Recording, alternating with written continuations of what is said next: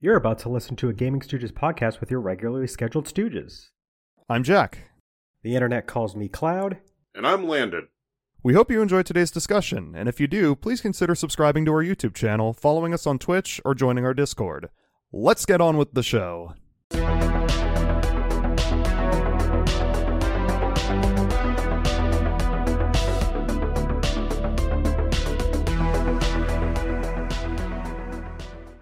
Howdy, folks.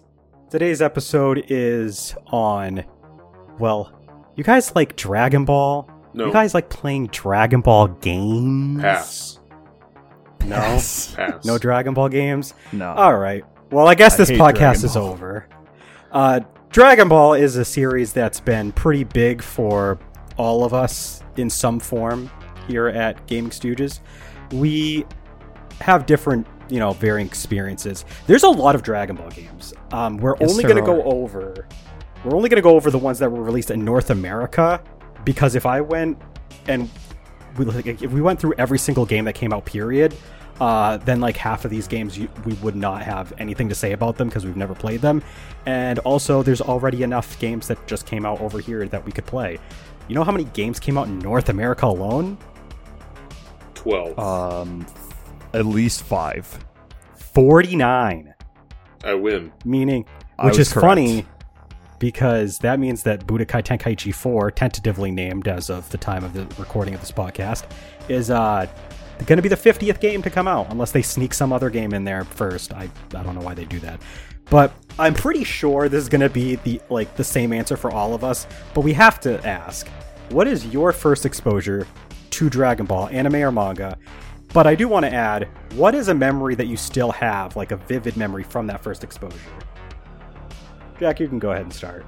Um, definitely the anime. Definitely Z on Cartoon Network. Yeah, I'm pretty Um, sure we all watched it through Toonami on Cartoon Network. yeah, right? like So I, don't- I forget like how off I forget how much exactly they did this, but I remember they would do Cartoon Network would have a block of like two hours of Dragon Ball Z, like every night for.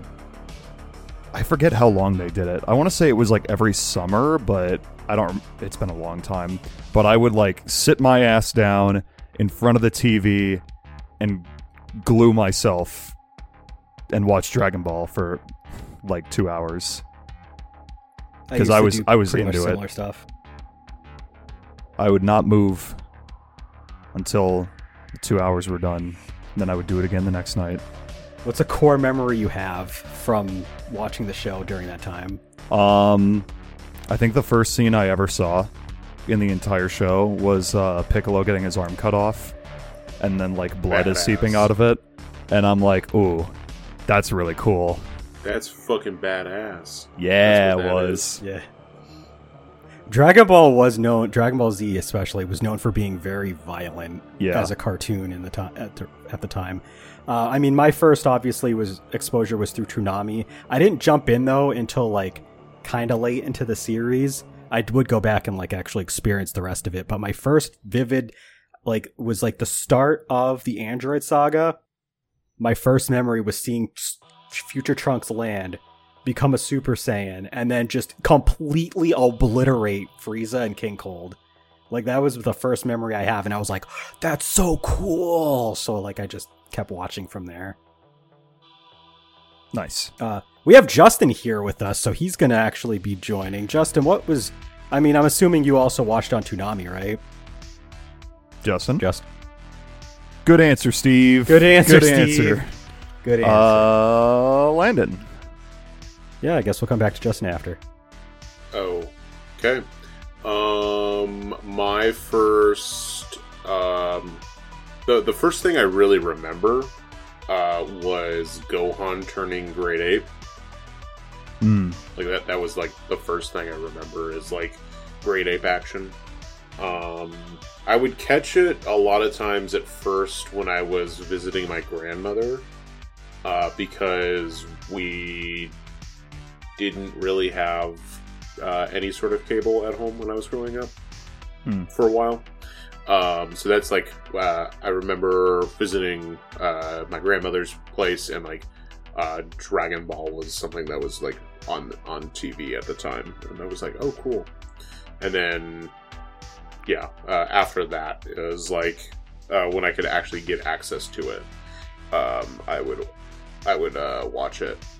Um, like as far as like when GT was actually uh, still airing on through Toonami, like I what I would do is I would um, use a VCR uh, and record uh, like on a blink uh, tape uh, and just record the Toonami slot, and I would just watch it through that um, like next day or something. Oh wow. Nice. Yeah, this is That means that you jumped in a little bit later than most people then. Oh no no! This was like I was doing. I was watching it live as as like throughout that like the whole time. But that's like something I was doing all the way through GT. Yeah. Oh, Like oh, when f- oh, through GT. Yeah. Okay, yeah. Yeah. Like most of GT, I watched uh just on like one tape, or I would do like uh like I would just have it set to like record whatever the Dragon Ball time slot was. So like if it was like a Mhm. rerun episode, I was watching a rerun episode. But no, I, I remember When- watching the last episodes of GT uh, that way too. Yeah, like when I first watched Z, it was like the it was this was probably like 2003 or 4 and it was just like Cartoon Network doing like just going through all of the episodes Mhm. in order in a 2-hour block every night. Uh do we have Justin back? I heard him in the background moving some stuff around, walking back inside. Okay. You're back. Okay. You're uh, on- please you're- a- ask answer this. Did you actually start your Audacity a little while back? Uh, yeah, it's still running. Oh, okay, Okay. perfect. That that's perfectly fine. So uh, you're back just in time. We actually want to ask. We're assuming that your first exposure to Dragon Ball was through the anime, probably through Toonami. Uh, is that correct? And ob- and we also wanted to ask what your first like core memory with the series is. Something Uh, you really remember. Yeah, Yeah. I, I think the most unforgettable thing is the fact that fucking Raditz got a hole blow uh, through his whole fucking body, That's a pretty good memory. Like it's still an iconic moment. which is cut out of Kai. Yeah, I mean they they have it, but like they they did like a lot of editing. We'll we'll talk about that with some of the games. They follow this trend as well. Yeah. Uh, so let's go around the room and uh, at least one character, but up to five. Who would you say are your favorite characters in the Dragon Ball franchise? Now this can be game exclusive. This can be anime filler exclusive. This can be whatever, whichever characters you just like the most. Who are your favorites? All right, Jack. Name five Dragon Ball characters. Um Yeah. All right. Oh, We you're a Dragon Ball fan. Name five characters. Okay, so we got Shanks, we got Usopp, we got Sonic. Oh. Uh, Ash no, Ketchum I, Ash Ketchum. Uh, and Jackie Chan. and- no- yeah, from Jackie Chan Adventures. Oh my goodness. Um, uh, favorite character is Piccolo. Like, I think seeing that first scene where he like rips his arm off and then like grows it back is like. Uh, that was the moment where I'm just like, this guy's cool. Like, Oh, as uh, a- that was when um Imperfect Cell like sucked the life out of his arm, right? Yeah. And then like Piccolo was just like, "Grr." I think Got so. one. I think I, I might No, be that's misremembering, but I think no, it was that's that one. his fight against uh, First Form Cell. Yeah. Okay, cool. Okay, maybe I was Do you thinking have any of a other different favorites scene. that stick out? Uh, as far as characters, uh, Krillin. Uh, I like uh, fucking uh, the androids. Um, Which ones? There's like Spe- five. spec- of them. okay, specifically seventeen and eighteen. Okay. yeah. Um, but uh, Gohan. Gohan's great. Uh, Okay, so that's that's five. yeah.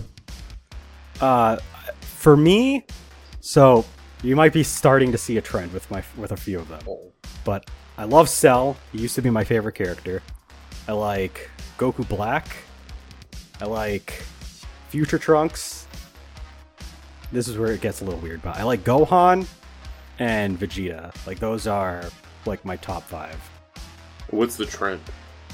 Uh, well, the trend is several of these characters are all related to the branching timelines that started within the Android Saga, which, thanks in part, not even just in part, thanks fully to Future Trunks. Thank you, Future Trunks, for making half of the series happen.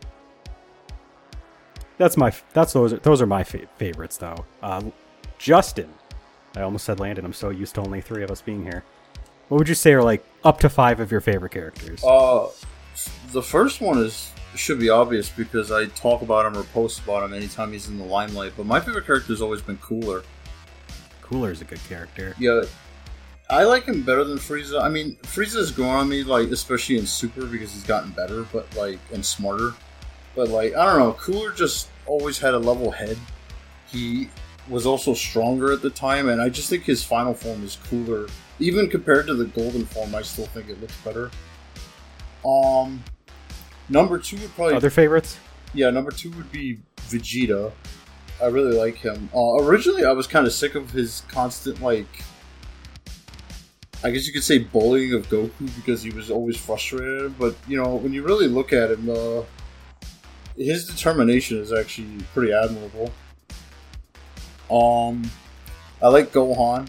Uh, I'm not really a fan of what they turned him into, but I like his Not a lot of general people are, to character. be fair. Yeah. Yeah, that's that's three. Uh, Got three. Four has to be 18, mostly because her fight with uh, Vegeta was fucking funny. How Vegeta was was like so full of himself, and then she just beat the fucking shit out of him, and then I think she broke his arm, didn't she? Yeah, she did. Yeah, Yeah, she just kicked him right in the fucking arm. infamous moment, iconic moment. Yeah, Uh, and then last one out of your five. uh, yeah, definitely Cell. I like Cell. I think my like for him goes from like first form and then perfect. I'm not really big on his second form. Yeah, I'll, I I kind of agree with you. Like I like semi-perfect cell, but like not as much as the other two forms. Yeah, first form, they played up the creepy factor for him a lot because he wasn't actually really strong enough to face any of the stronger Z fighters, so he kind of had to like pick his battles. Yeah, interestingly, he wasn't even the strongest enemy when he was first introduced. Like he was weaker than 17 and 18. But we gotta we gotta keep going. We have a lot to talk about. So you've got Uh, your five. Wh- What's I up? remembered. Uh, okay, i i had to remember like which particular moment uh, it was where I remembered Piccolo losing his arm. It was the fight with Raditz. Oh, the- right. Yeah. Regrows Yeah, it at because- the end of the fight after Yeah. he kills Raditz. Yeah, Yeah. yeah. But he does Because, lose like, his I- arm there. too. Yeah, he just Because I remember I remember starting like pretty close to the beginning of the series because I remember the entire Saiyan saga from when I was a kid. So like I had to have it had to have been like earlier. So sorry. Go on. yeah. The, no, that makes more sense. And then Landon. All right, so you we've got? got we've got Raging Killer Move Krillin. We've got Apex of Supreme Sand Power Super Saiyan 4 Goku. Uh, we've got Saiyan Warriors with Ultimate Power Super Saiyan 4 Goku and Super Saiyan 4 Vegeta. Uh, Phantom Majin Sealed Within Tapion, Rudigar in parentheses. Uh, and Radiant Potential Caulifla. I, li- I like how you used uh, Dokkan battle pulls for all of those. Wonderful. Perfect. They're all right there. We love it. You said I could choose anything from a game, so I chose. Hey, Yeah. there, there you go. I did. You know, You know, I, nice loophole. I kind of hope someone, uh, I, kind of hope someone did the joke where they just picked five different forms of Goku. I, I picked Goku and Vegeta as well. and one then Goku character. again. yeah. All right. So uh, everybody who's been on, who's seen this podcast at least once or twice, Or we have several episodes or listen to it on Spotify, you know, YouTube, wherever. We like to do a thing called Smash or Pass, and it's just a nice, quick way of discuss of finding out who wants to talk about certain games or things during the podcast. So we're going to be going through all of the games here and I've split them into five sections. I'll introduce each, se- each section and then turn it over to Jack to help move us along. Uh, but basically, if you want to talk about it, or if you have played it and want to talk about it, say Smash. If you have either you know not played it, or you've played maybe a little bit of it, but not really enough that you don't want to talk, like so you don't want to talk about it, you can say Pass as well. It's we don't judge. Or you. if it fucking sucks. Say pass. No, no, I'm gonna say smash on everything, even the bad games, because I want to talk about the bad games too. Damn. So- This is where Smash, Jack pass, says, and piss. guys, I want you to know. So there's 49 Dragon Ball games. I played like 35 of them, and 25 of those were be like in the months leading up to this podcast.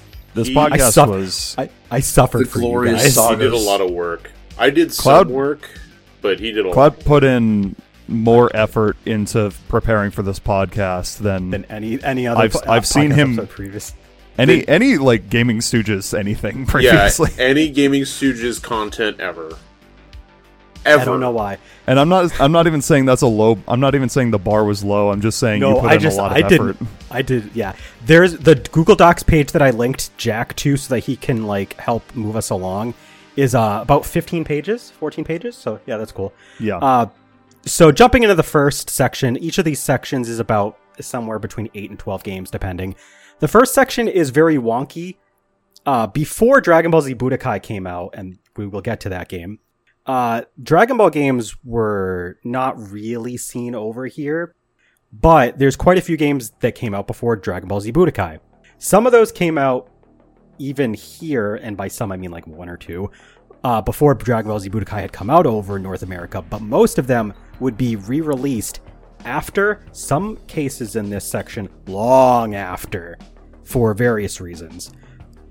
So, uh, the first game that we're going to talk about is Dragon Power.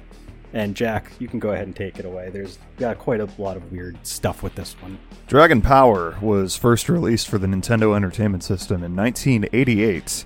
Uh, it was heavily altered for its North American release with removal of all Dragon Ball references and censoring of any adult themes. Uh, it was developed by TOS, Tosi, Tosei. Tosei Tosei. Software Company, and published by Bandai. Uh, it is technically the first Dragon Ball game released in North America, but it was edited to not be a Dragon Ball game in the West. It is a top down action game and covers the first portion of Dragon Ball manga before moving to a unique plot that ends before the Emperor Pilaf arc. So I didn't play this. I only know of it. So I'm gonna say pass, but I mean I know some details. It's like a Super Mario Brothers 2 USA treatment sort of thing, but in reverse. Pass. Did anybody else pass? "Yeah, I'll pass." Like I know enough about the game, but I've never touched it. No. I've heard it's hard. Cloud's Okay. an extreme game. Uh, next, we have Dragon Ball Z Super Butoden. Uh, it was only released in North America on Nintendo Switch in 2018. Wow. It was a pre order bonus for Dragon Ball Fighters, uh, also developed by Tosei Software Company and published by Bandai. Features 13 playable characters, and it is the first fighting game in the franchise where it, or, where it was originally released and covers the Piccolo Jr. saga of Dragon Ball through the Cell games in Dragon Ball Z. That's kind mostly of a lot. with the mostly mostly with the character representation. There's not a lot of story. There's not a lot of story content for it. Oh, okay, Uh, that makes sense. I didn't play it though because I didn't get it in time. I didn't get Dragon Ball's uh, Fighters in time. It wasn't a pre-order bonus. It was gifted to me. I do own By- by- uh, the digital release, and I'm pretty sure I own uh, one of the original. Like, it- was it a Famicom, Super Famicom? Uh, Super Famicom. I think I own the it Super was, Famicom cart. It was on. Uh, yeah, it was Super Famicom originally. Yeah, but and I played a little bit of it, um, and I'm probably the only. I, I'm guessing Justin, you didn't play it. Oh no, I didn't. Okay. Um, and I'll I'll just we can roll this into the next one too because I think the next one on the list is the other Super Butoden that came out Correct. Yes. the same way. They're very basic like fighters for 2D. I mean, they're fun, but they're very basic and they have pretty limited rosters, so they're they're whatever. They hold up pretty well though. Do you want me to still read off the second Yeah, game? go go for it. Yeah. Go ahead. Uh, Dragon Ball Z Super Butoden 2. Uh, and for the record, I'm the one that's naming all of the games and talking about them because otherwise I don't have much to say. I haven't played most of these games. Uh, Super Butoden 2 was only released in North America on Nintendo 3DS in 2015 as a pre-order bonus for Dragon Ball Z Extreme Butoden, also developed by Tosei, published by Bandai. A fighting game with ooh, a whopping 10 playable characters and a story mode that changes based on whether the player wins or loses. Uh, notably, the o- interesting. yeah. Notably, the only fighting game in the Dragon Ball franchise without Goku being available to Yep. play from the beginning. What Yep. the fuck? He's an un- he's one of the two unlockables. There's there's eight That's- characters to start, two unlockable, and Goku's one of them. Well, isn't That's the so time wild. frame? Doesn't it start off around the Cell Saga? yes, actually. Uh, finish up, Jack. Okay, and uh, covers cell games and several side movies with the inclusion of BoJack, uh, Zangya. Yep. Did I pronounce that And correctly? Broly. And Broly. Yeah. Yeah. So That would be. it covered why. a lot of non-Goku stuff. Yeah, because he's not. so Go- Goku is absent for a good portion of the the arc. yeah, he's not really. I mean, he's bedridden and dead Yeah, for like Right. for most, of that of it. content. So yeah. It's a good thing that we're speeding through these early ones because we're going to need the time to talk about a lot of the older, a lot of the games coming up later. But we got another game coming up. We have no no no shit. Uh, Dragon Ball Z Ultimate Battle 22, uh, released in North America on the PS1 in 2003. The fuck? this is Uh, a good. Keep going. piss. Keep going. Okay. Was localized quickly to cash in on the Dragon Ball Z craze in North America despite only being released in 1995. It was Uh, a yep. It came out in 1995 elsewhere, and then they finally released it for us in 2003. That's funny. Developed by Tosei and published by Atari and Infogrames, the same people that brought you Backyard Baseball. Uh, has a massive roster for the time of 27 characters, 22 of which are playable, from the beginning, hence the name, with characters representing all sagas of Dragon Ball Z present, as well as some characters representing Dragon Ball. I meant to. I think I meant to put. Uh, no, no, that you know, right? Yeah, there's like OG Dragon Ball. I think. Uh, so I'll say Smash, but like a very reluctant Smash, mostly Say because piss. I played it, not because I liked it. Yeah, say piss. So uh, I'm assuming this is a pass for you, Jack. Oh yeah, I've never played it. Justin, have you played this? No. Okay, you're lucky. Say piss. So I'm gonna say s- no. So Smash, but I just want to put my two cents in. I first played this when I was getting into a Dragon Ball Z, like the big craze. You know, it was sweeping around all over the place in North America, and I had friends who had quite a few Dragon Ball games. I did not have Dragon Ball games, uh, and my family was poor, so they could only afford so much, and most of that went into Pokemon and other Nintendo games. So, uh, they brought over one of their games was Dragon Ball Z Ultimate Battle 22. It was not my first Dragon Ball game, thankfully, that I played, but it was one of the earliest, and I remember not having a fun time with it. I played it again recently, and it is still garbage. Like, the sprite work is decent because Akira Toriyama actually like helped uh, with that, but the graphics otherwise are very dated because it's an eight-year-old game being re-released to us. The controls are awful, uh, just largely, you know, very sluggish controls that don't respond well, and just it's it's it's just um it's just so bland. There's nothing to do. You can either play against a computer in just random regular you know matches or you can do what's called a build up mode which the next game that we're going to talk about also has. The build up mode is like you can level characters up and the only thing that that does is just like you use those level up characters against someone else who's got their memory card inserted and is using their leveled up characters it's it's stupid. The game has nothing to offer. Like there's so many fighting games in the series as we're gonna go over, and this is literally one of the worst ones. So that's all I want to say. it- Let's move on. I think it is the worst, like straight fighting game. There's one game that could be argued to be worse, but it is definitely a contender. If it's not the worst, it's like second worst. Jesus. Yeah, no, it's Uh, Jack, it's bad. next Uh, game. Next game, Dragon Ball GT Final Bout. Uh, first released in North America in 1997 on the PS1 as a limited release, and then later re-released in 2004. Uh, developed by Tosei, published by Bandai and Atari. First game to officially be released as part of the Dragon Ball franchise in North America, and first Dragon Ball game to be fully rendered in 3D. Uh, despite the name, it includes characters from both Z and early GT. Another one, very reluctant Smash. I will I will talk a little bit about it. I didn't like it though. It's also Say bad. Say piss. Yeah, just say piss. Smash, pass, or piss. Smash It's pass it's piss. It's it's piss. All right. Uh, yeah. It's it's piss. It's this game. So like, imagine Ultimate Battle 22, but with 3D models and somehow even more sluggish, and like even more unresponsive.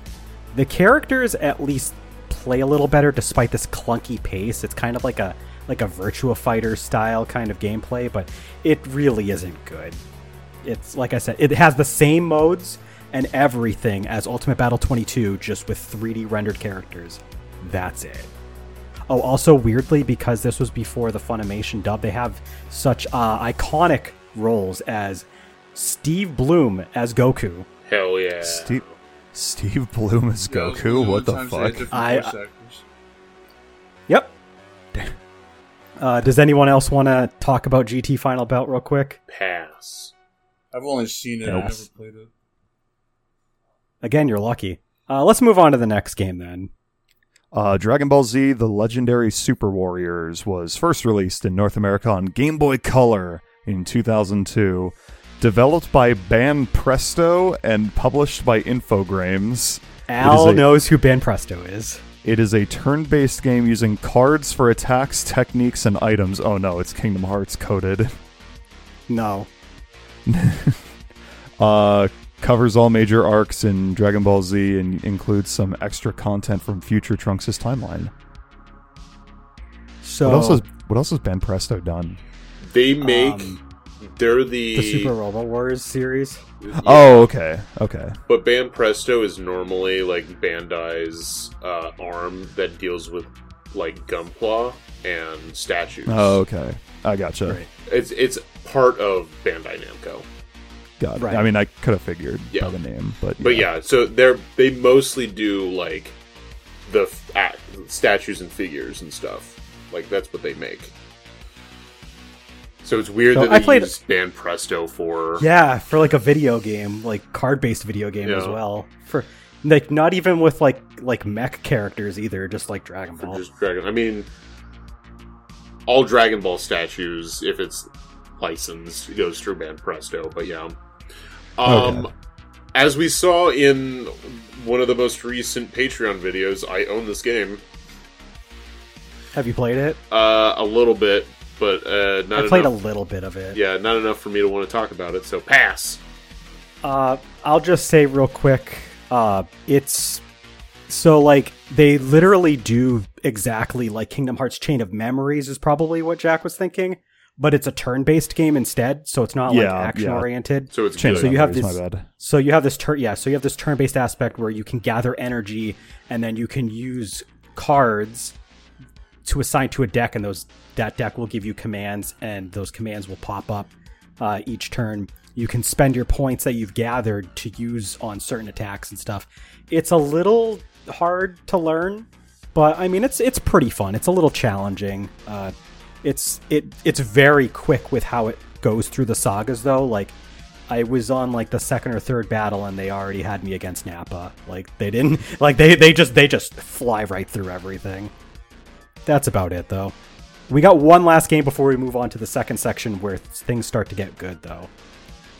Uh, Dragon Ball Z, the collectible card game, released in North America on GBA in 2002, developed by Bandai and published by Infogrames. It is based on the Dragon Ball Z collectible card game available at the time, and it is made by Band. Oh, you put that twice. I did that. I oop, my bad. Uh, Whoops. yeah. Yeah, so I mean, it's that's all that needs to be said though. There was a Yeah. Dragon Ball Z collectible card game that came out in the early 2000s. Some might remember some cards floating around. This game is based on that. Apparently, I don't know. I didn't play it. Pass.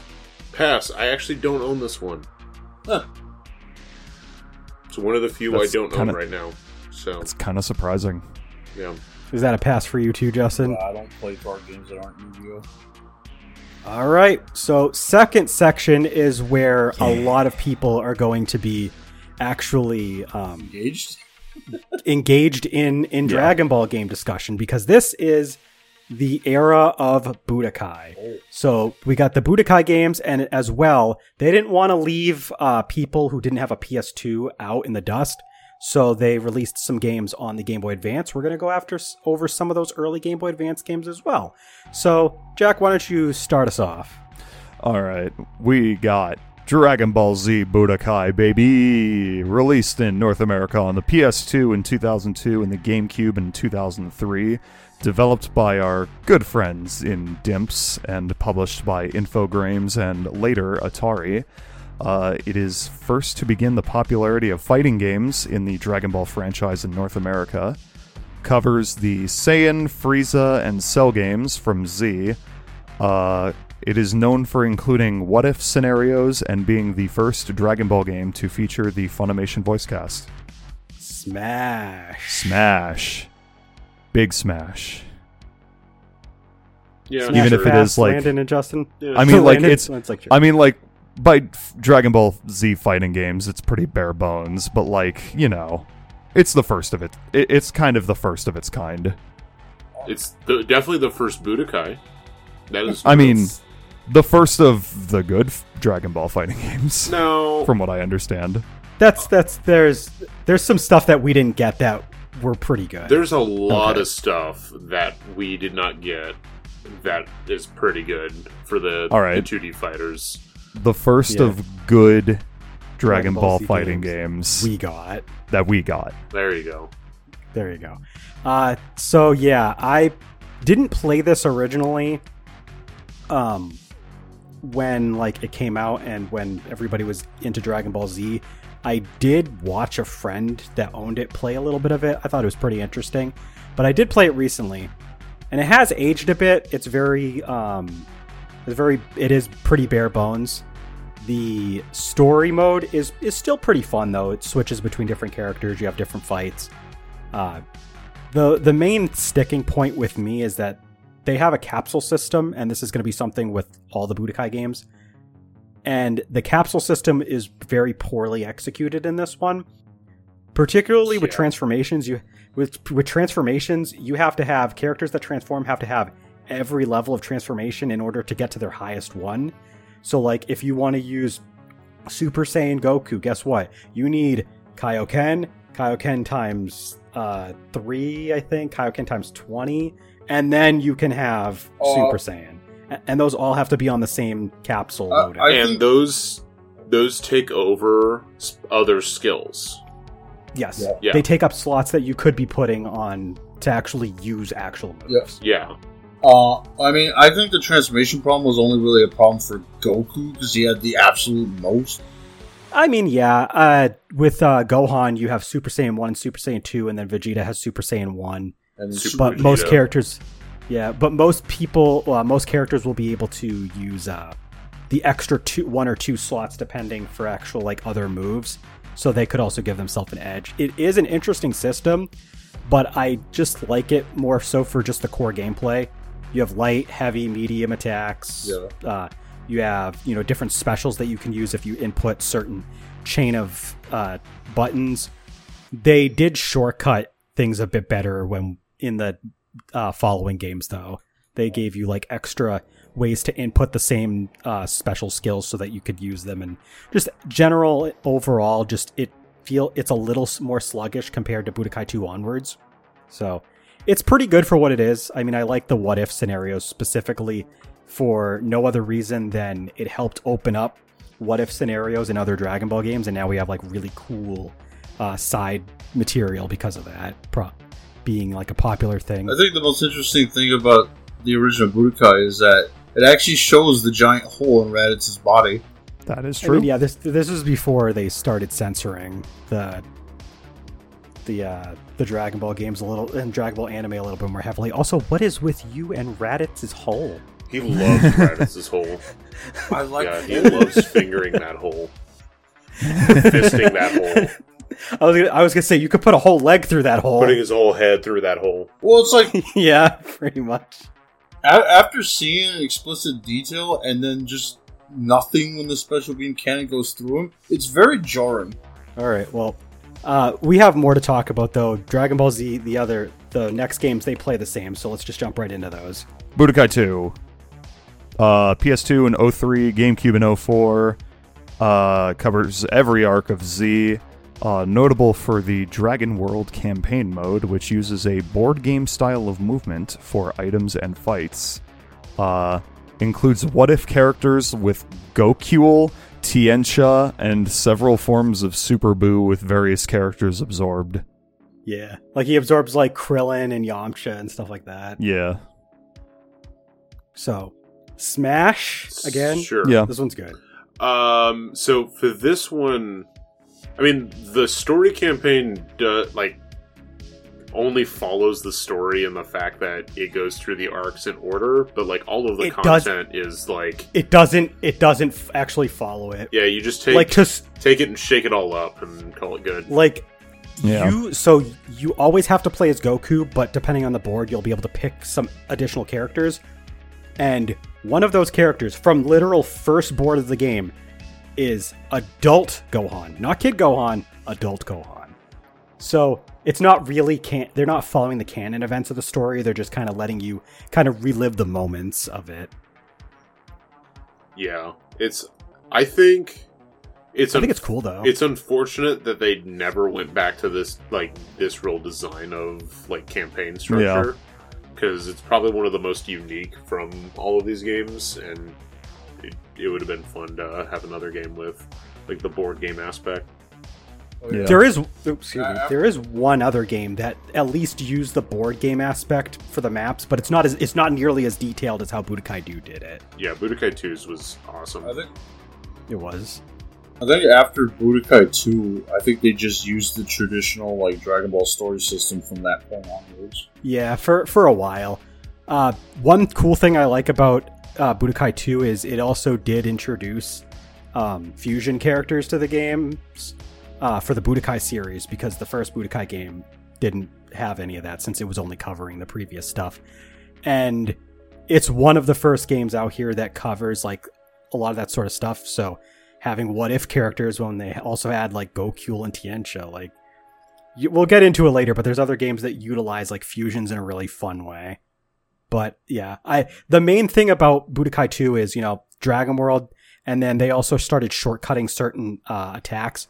So there's some easy ways to do certain moves like particularly the beam uh, ki blast style supers cuz we had like these melee ones in the first game where you could just use punch and guard at the same time in order to do them.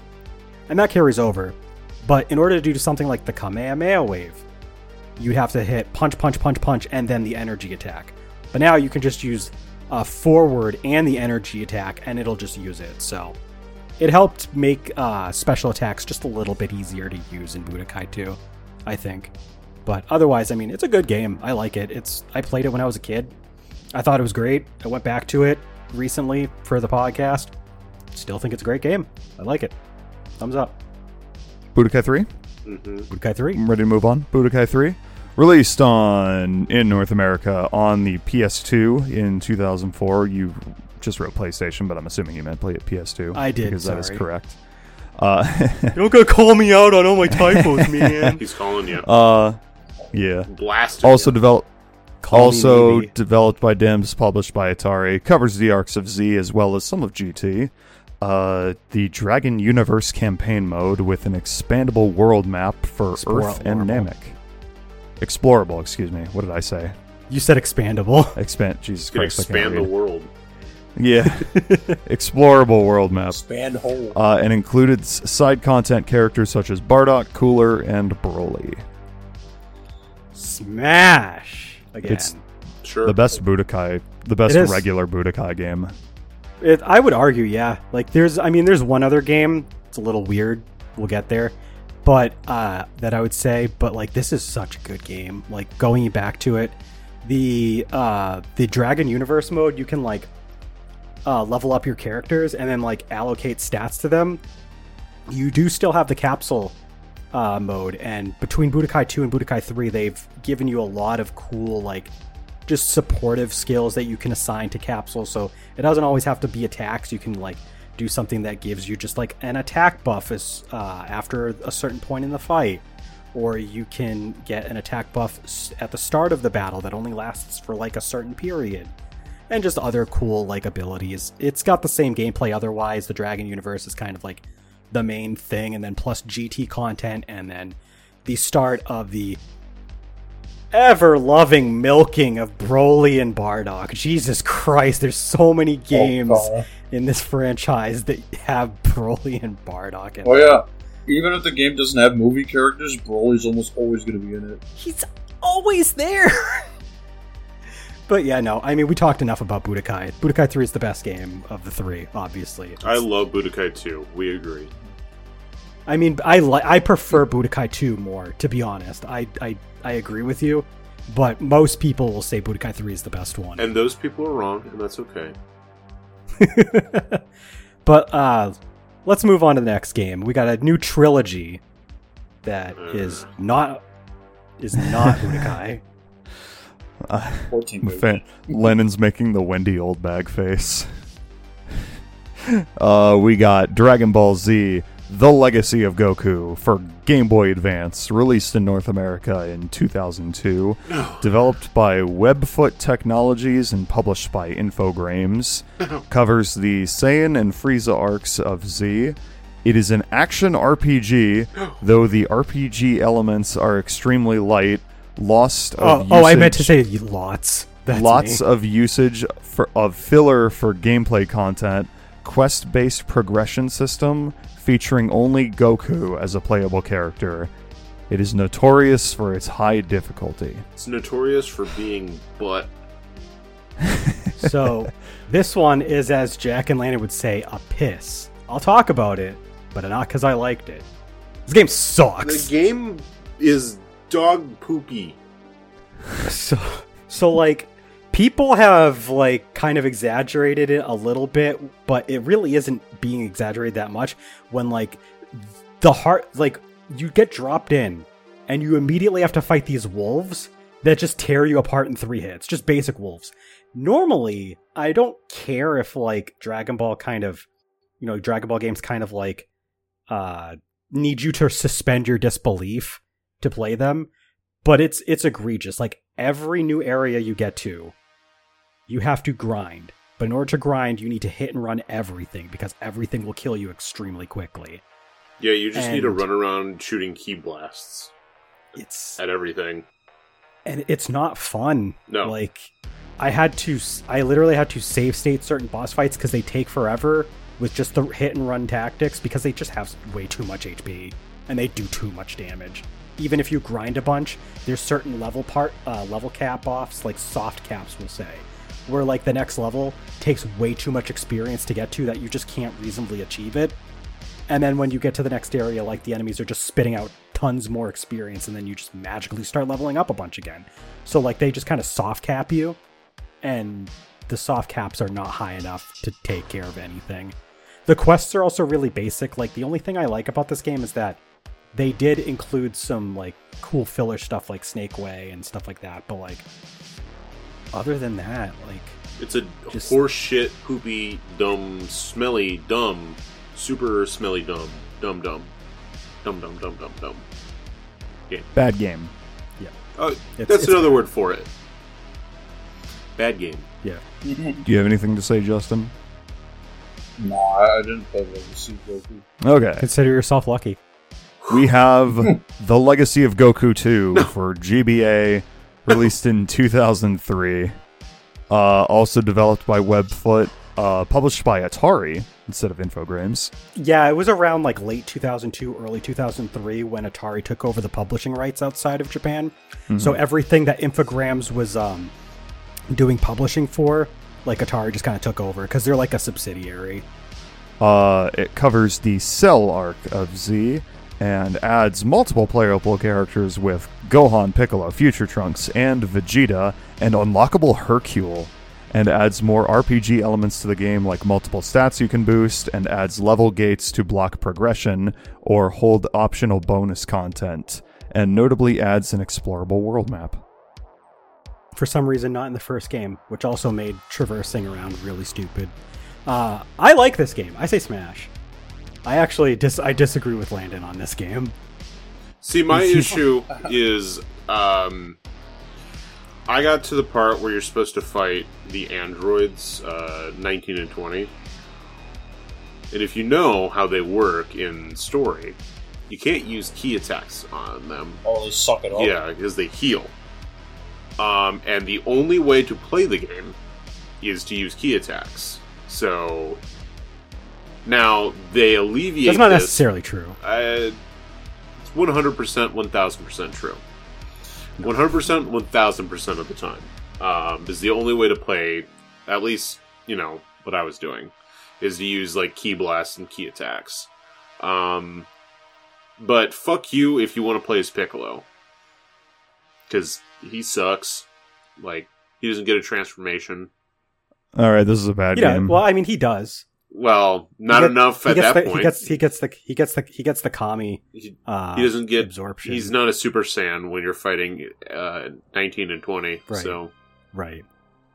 So, uh, I so what the thing is is I like Legacy of Goku 2, but there are points early on where like they basically really wanted you to play as a specific character, or else you just won't progress. Like I think it is worst at its worst at the point that Landon said when you're fighting the androids because of the ki absorption. Um, you get Super Saiyan for uh Vegeta. Vegeta, and Vegeta is the recommended character to play him to play that fight as because he can just smash right through him. The Super Saiyan transformation boosting his speed, making his attacks more powerful. Now, the thing that Landon was talking about with like the ki attacks is that it's the safest way to fight enemies in all three of the games in this series. The first game, it was basically mandatory because you can't just walk up, like, you can't walk up and safely hit anything because they don't move. They, uh, they don't recoil, they don't freeze up or anything. You don't have invincibility frames, so if they attack you while you're attacking them, you will die. Uh, Legacy of Goku 2 does alleviate this though. If you uh, swing at them and you hit them, it'll make them recoil a bit, and then you can kind of follow it up by just following them and hitting them. And if you hit them into a wall, they'll bounce off the wall. You can kind of juggle them that way. The problem with that is that the attacks did not get much easier to connect than the first game. In the first game, they were already hard enough to connect with your melee attacks. So, I mean, you can do it in Legacy of Goku, Goku 2, but it takes a lot of practice because it's it's it's so like the hitboxes can be kind of small.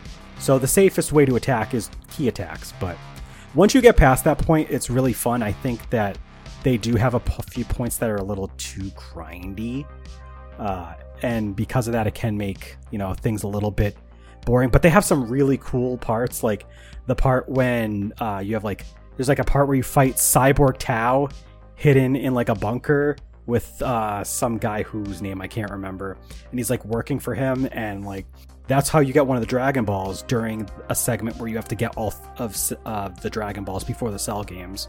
So I mean, they do. It's pretty fun. Uh, it is still kind of basic. Like outside of the stat system, there's no other RPG like stat system and level ups. Uh, there's no other real RPG elements to like really talk about. I mean, there's a quest system, but like it's again, it's basic, so it's fun. I like it, but I mean, I actually like the next one better, and I know some people don't agree with this, but I like the next one better. Okay, I'm gonna let you take over for a minute because there's a cricket in my room and Momo's going kind of nuts. So right, I'll, next I'll be, game I'll be right back. was Dragon Ball Z Buu's Fury, which was released in North America on Game Boy Advance in 2004. Uh, same developer, Webfoot Technologies, published by Atari, covering the Boo arc this time. You have Goten, Trunks, Gotenks, and Gogeta as playable characters, but you do lose out on Future Trunks, Piccolo, and Hercule. They're not playable anymore in this one because it follows the Boo arc, and everybody else was irrelevant, and Future Trunks wasn't in that arc. Uh, there, but they do add an equipment system, and they also have some like respawning enemy uh, ships that you can go fight on the world map. So you have like kind of like um, not like they're not static. I guess they're static encounters that like renew refresh. Uh, so this game is pretty much a lot like Legacy of Goku 2. I I like it more though because of that equipment system. You start at like level 50 for most characters and then like there's like a level requirement so you can get more and more powerful equipment. I like I like that plus they also made the just general combat just a little bit more balanced. It's it's still got all the rest of the stuff though, the level gates, everything else. So if you didn't like the Legacy of Goku 2, you probably won't like Buu's Fury, but I still think Buu's Fury is the best out of the three just because it's way more polished and everything else. Well, So- maybe one day I'll play it. I, I, it's one of the few I don't own. So Yeah. And Justin, you still you didn't play that e- that one either, right? Because you you basically you sit, didn't you like not have a Game Boy Advance like at all? So like anything Game Boy Advance, you just sat out of. No, I just uh, I didn't really play the Dragon Ball games on anything that wasn't like PS2. Fair. All right, uh, Jack, are you back to take over again? Yes. So the next game is a game I was alluding to when I said something earlier. Go ahead, Jack. Dragon Ball Z Taiketsu, released on GBA in 2003. Uh, also developed by Webfoot and published by Atari. It is a fighting game with 15 characters spanning Z up to the fusion arc of Z, as well as including Broly as a playable character. this is another bad. Because one. every fucking game has Broly. Is that it. in the notes? Yes. Not your exact words, but yeah. Oh, okay. I was hoping because every fucking game has Broly was in the notes. Oh, and no. Um. Yeah, this game's also bad. Yeah, Real bad. This game is piss. This game is piss. This is the game I was alluding to when I said it might actually be worse than Ultimate Battle 22, which is saying something. Yeah, these two. I. Yeah, I. I agree. These two It- are bad. It controls like piss. The character models are unlike Ultimate Battle 22, which actually looked decent, are ugly as sin. Like they went for like a claymation style sprite based approach, and a lot of the characters look butchered and weird and gross and disgusting, and they just the art is not there. The music is recycled from Legacy of Goku games and also bad.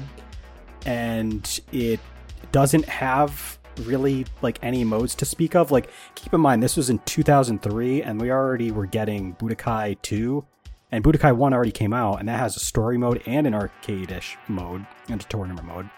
Taiketsu has tournament mode where you just play as different characters and do certain fights based on those characters, and that's it. And it sucks. So yeah, this is the one that I think is the worst of the fighting games for sure. But thankfully, Any- we did get some better ones. Yeah. Any words from you, Landon? Fuck. Good word. Good word. All right. Uh, Dragon Ball Z Supersonic Warriors, also released on the GBA in 2004, developed by Arc System Works and published by Atari.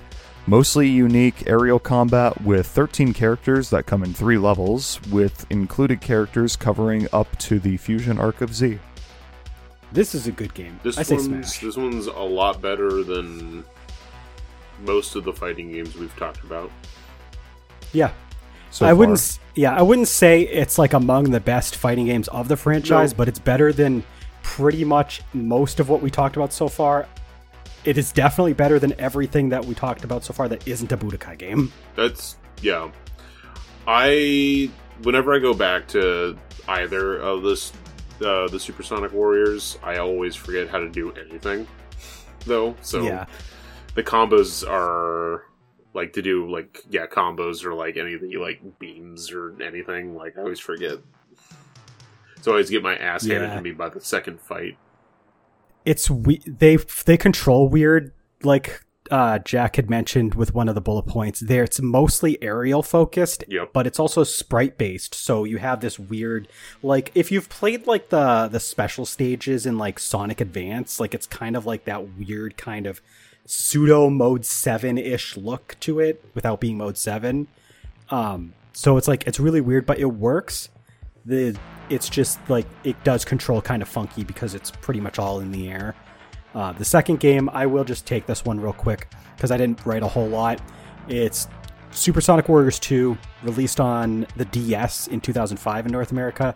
Also made by Arc System Works and published by Atari. It has similar gameplay to the original, though there is more of an emphasis on being able to play as multiple characters at a time in one fight.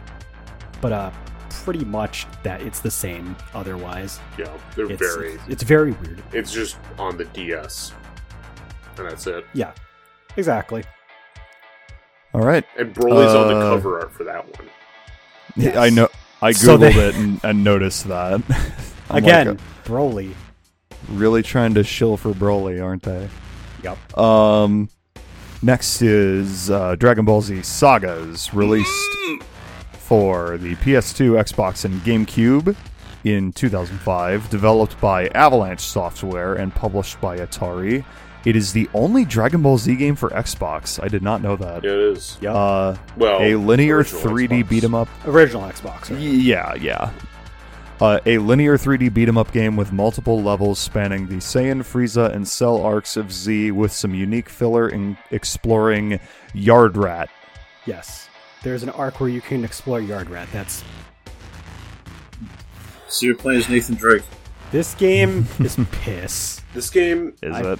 I I have my opinions of the legacy of Goku games, and there's some other bad games that we've talked about. I probably I, I probably have more hate for this game than most other games that we're going to talk about i- in this list. I love how Super Saiyan works in this game. Fuck you. this oh, okay, so this game is is it just sucks. Like everybody who's ever said anything about this game will tell you it sucks. The controls are really bad. It's like it either you know just the, the control release is just sluggish and not super responsive. The exploration quotation marks is again like they they've they so I said it's a linear 3D beat 'em up game. That was not how they advertised it. They were like, it's an open world, explorable game. It's like, no, it's No, not. it's not. It's, even- it's beyond not linear. close. It's like the one dimensional. I- I would have honestly been okay with this game if it controlled better and had more detail to those linear levels. But between it not controlling well, you have characters uttering the same like annoying phrases with bad delivery. Like you can tell they phoned in these performances. Like they they gave it less of a shit about this game than the people playing it probably did. Like it's just this game sucks. Did you It- ever play it the multiplayer? uh, no. Did you? oh no. I've It's even it's even worse. Oh my god. Okay, so the exploration parts are whatever. It's more of the same because you, it, it's just multiplayer. The boss fights, you switch. So you're on a timer and you switch out between who's playing.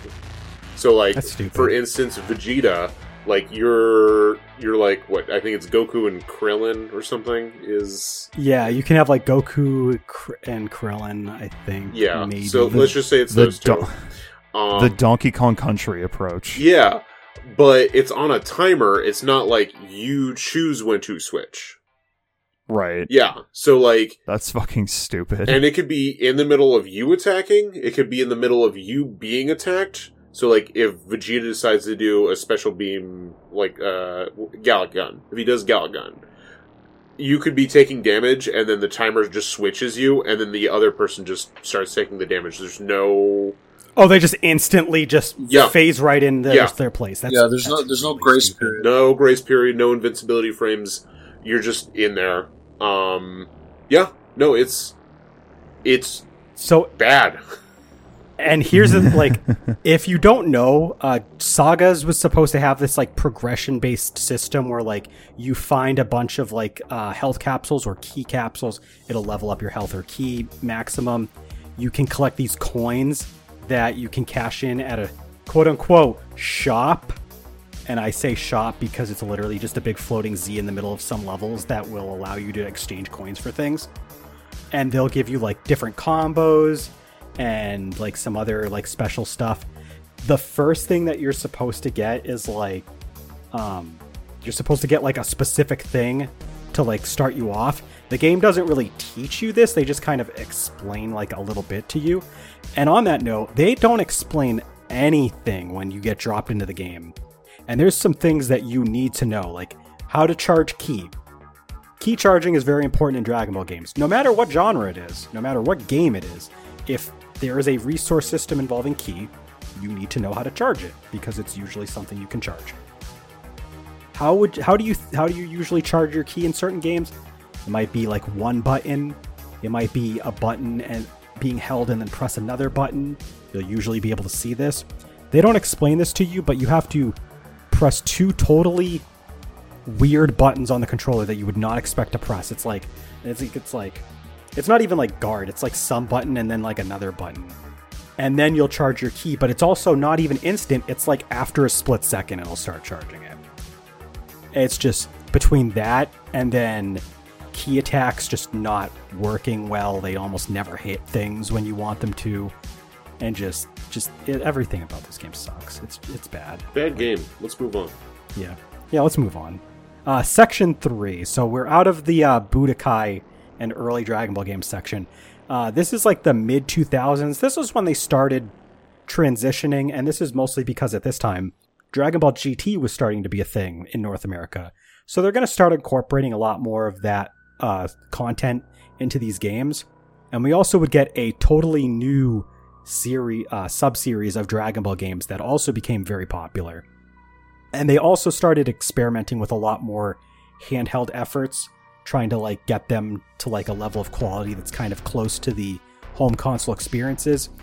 This game, this section has quite a bit of games though, so let's just jump right in. Uh, so to start, we have Dragon Ball Advanced Adventure, released on GBA in 2006. Uh, developed by Dimps, published by Atari. It is a side-scrolling beat 'em up slash platformer with fighting sub-game mechanics, covering the beginning of Goku and Bulma's adventures in Dragon Ball up to the Demon King Piccolo arc. I take it Lennon likes this game. Smash. Smash. It's a good one. It actually It's- it, it is holds up well for the most part. It it took them until 2006 to release A good one. like a, A good, game a based good- on Dragon Ball. Yeah. Yeah. Well, considering how much marketing they did for original Dragon Ball content, Right. um, ah, I'll let you go first. yeah, this Landon. game's it's so fun. It's like it's real simple as a beat 'em up. It's pretty quick. Like you can beat in like what four hours? Couple hours? Yeah, it's like it's only a couple hours long. Um, and it mixes in a couple like stages that where it's just a fight. It turns itself into a fighting game. Um, but for the most part, it's like pretty well done. The artwork on it is really nice. Uh, the music is uh, done really well. It's just it's just fun to play.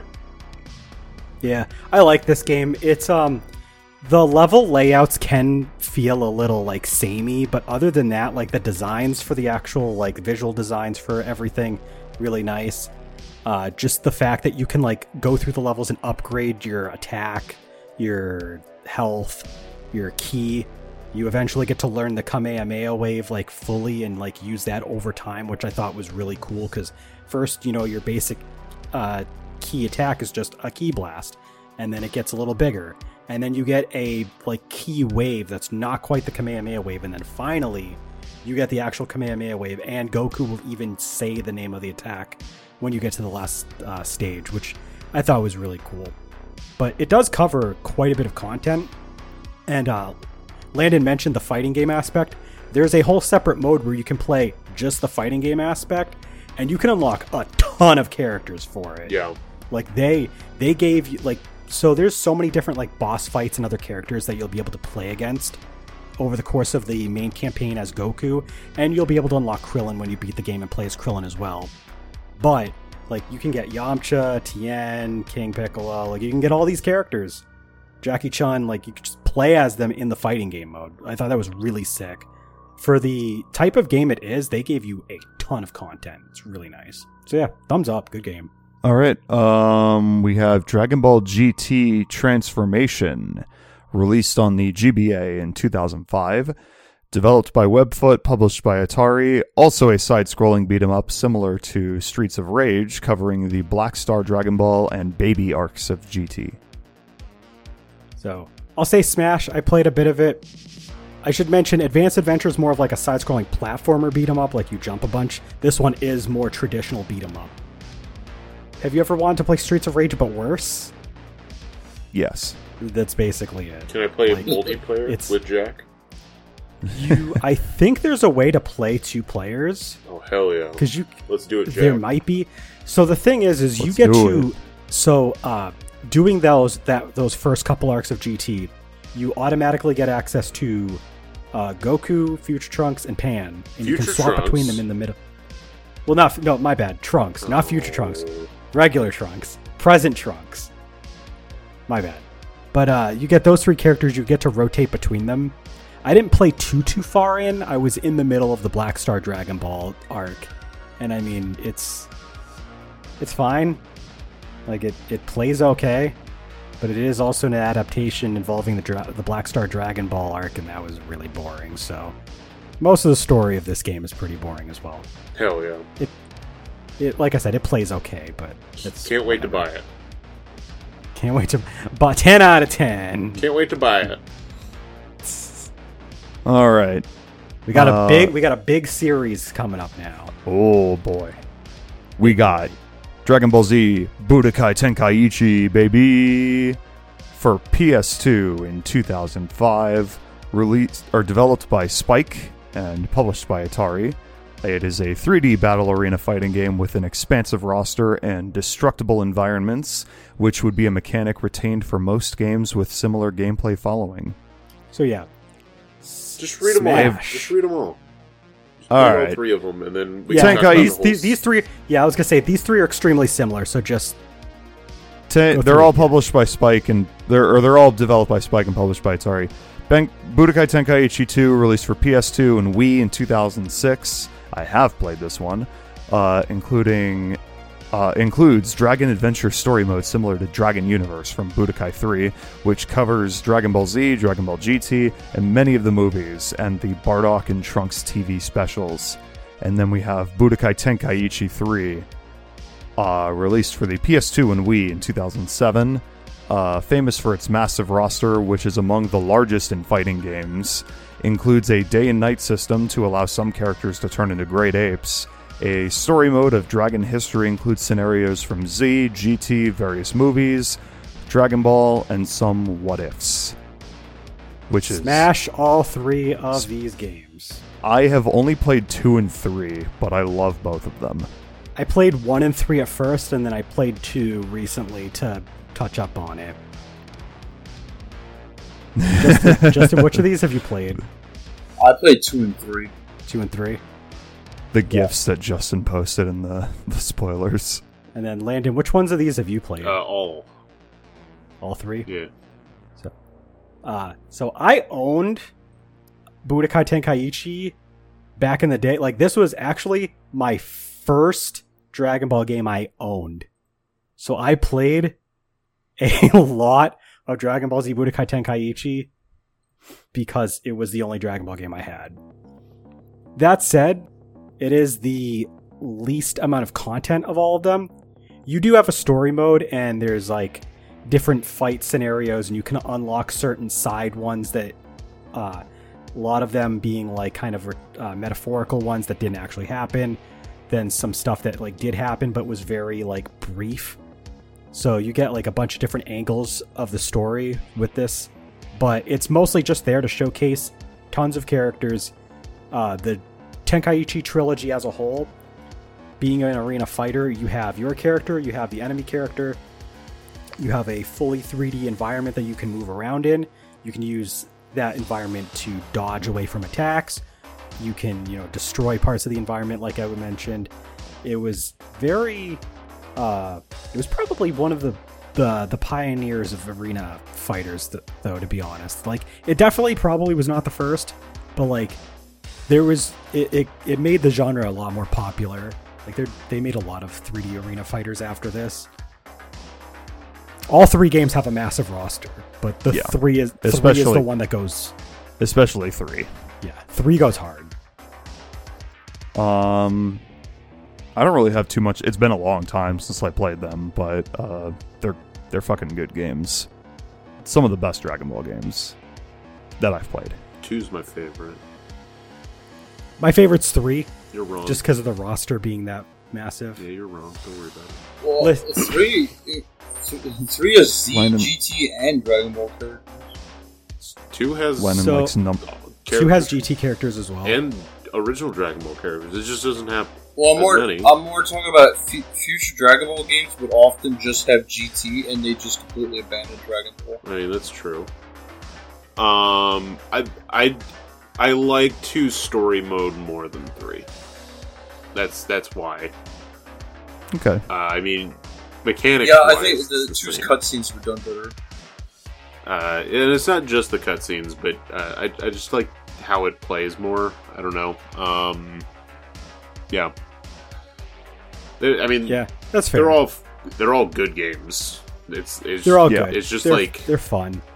like one minor aspect of it, uh, especially since I just I went super hard because it was like one of the only games I owned for the Wii uh, for the longest time. So like I was like going through and like grinding Dragon Balls to wish all the characters. Like I had a s- specific stage where you fought Hirudegarn, and I would just go let him destroy all the buildings around, and I would just pick up like grind Dragon Balls off of the, the stage, and uh, I don't know, I, I really enjoyed it.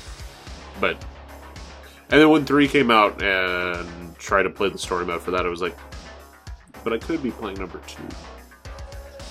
That's fair. Lennon, Lennon likes I number think two. two had more interesting what if scenarios too.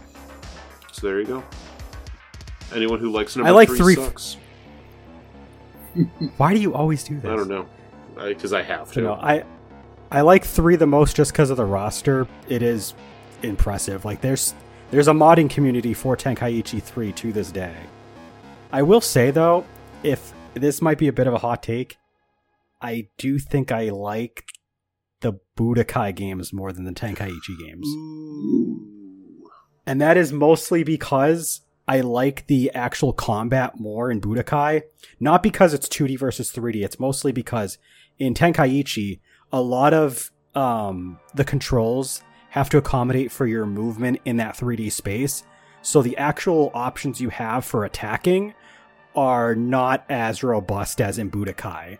Because in Budokai, you have like heavy, light, uh, you have energy attacks. Some of them incorporate like a medium attack in the middle there with Tenkaichi, you just have like your melee attacks and then ki attacks, and then you can do like grab based stuff with like the uh, with that with a combination of two buttons as well, and that's about it. So like I just like the fact that the Budokai games have more, but the Tenkaichi games though are still really polished. They still play really well to this day, and I mean they're better than some of the games that were similar to it that we're going to be talking about coming up. So Counterpoint: you know, the Wii Tenkaichi games have waggle. Damn. I gotcha. Yeah, I mean, you could you could do the Kamehameha. You just shove the controller in front of That's you. That's true. You could uh, you did like stuff to make you feel like you're doing it. It was it was dumb, and I loved I it. mean, th- I mean that's no, that's a very good point. Like some of the cool, like there's a couple of Dragon Ball games that do this. Only a few though, but like they have the motion controls, and they're just like here, do do the motion controls, and it is fun to do it. It is fun to try that out. I, it's like But one of the no. games that handles like Wii motion controls like Surprisingly well. decent, especially since it's a fighting game, and you need to be like pretty accurate with stuff. But it like it, they handle it pretty well. It, it helps that the move, the attacks in the series are so iconic and they do the same poses every time. So it's just, Yeah. it's good that they just had good people able to adapt that. Yeah, that's the Tenkaichi series. They, they're good games. Moving on. All right, we have Super Dragon Ball Z, released on the PlayStation 2 in 2006, developed by Crafts and Meister and published by Atari. It is a traditional fighting game similar to Street Fighter, originally in arcades and later ported to PS2, featuring 18 playable characters representing various arcs of Z. I didn't play this one. Pass. Cloud was originally not even going to include this, but I said, ah, But it was on PS2. but And I was what like, if you didn't did? Um, it. I will say this game has a unique version of Mecha Frieza with a fucking Yes. rocket. Oh, I've seen that. Yeah, it's like it's like a rocket launcher. Yeah, on his like shoulder, and that was actually like done up by Akira Toriyama. He like drew that for this game. That's cool. So there you go. We can move on now. Yep. All right. Uh, we have Dragon Ball Z Shin Budokai released for the PSP in 2006, developed by Dimps and published by Atari. Similar to the Budokai titles on PS2, with a story mode based on the events of Fusion Reborn, but taking place two years after Kid Buu's defeat. You go ahead and add the next one in here too, because they're similar. Uh, Shin Budokai Another Road, also for PSP in 2007, also developed by Dimps and published by Atari. New story centered on Majin Buu appearing during future Trunks' timeline, gameplay wise, very similar to previous title. I played I- both of these. I played a little bit of one of them, Smash. and they they work as fighting games. They function. They function. Oh, if I, I- remember, Shin Budokai had this weird system with transformations where you actually had to pick the character's like transform state in order to even access it, because otherwise you'd be stuck in their base form. Yeah, I don't know if it's in both the games. I think it might just be in one of the two. But yeah, it's and it's this isn't like a thing that's like only in these games. Like there's quite a few games that do this, but it's like one or two of the only Budokai style games that do this. Because usually the Budokai games you can just transform into the different forms, but the one or two of these they didn't do that. I don't know why. Uh, I do like these games though. They're solid. Like Landon said, they they function. They're surprisingly good versions of Budokai that just happen to be on PSP. Uh, I like Budokai, uh, Shin Budokai Another Road more just because of that unique storyline.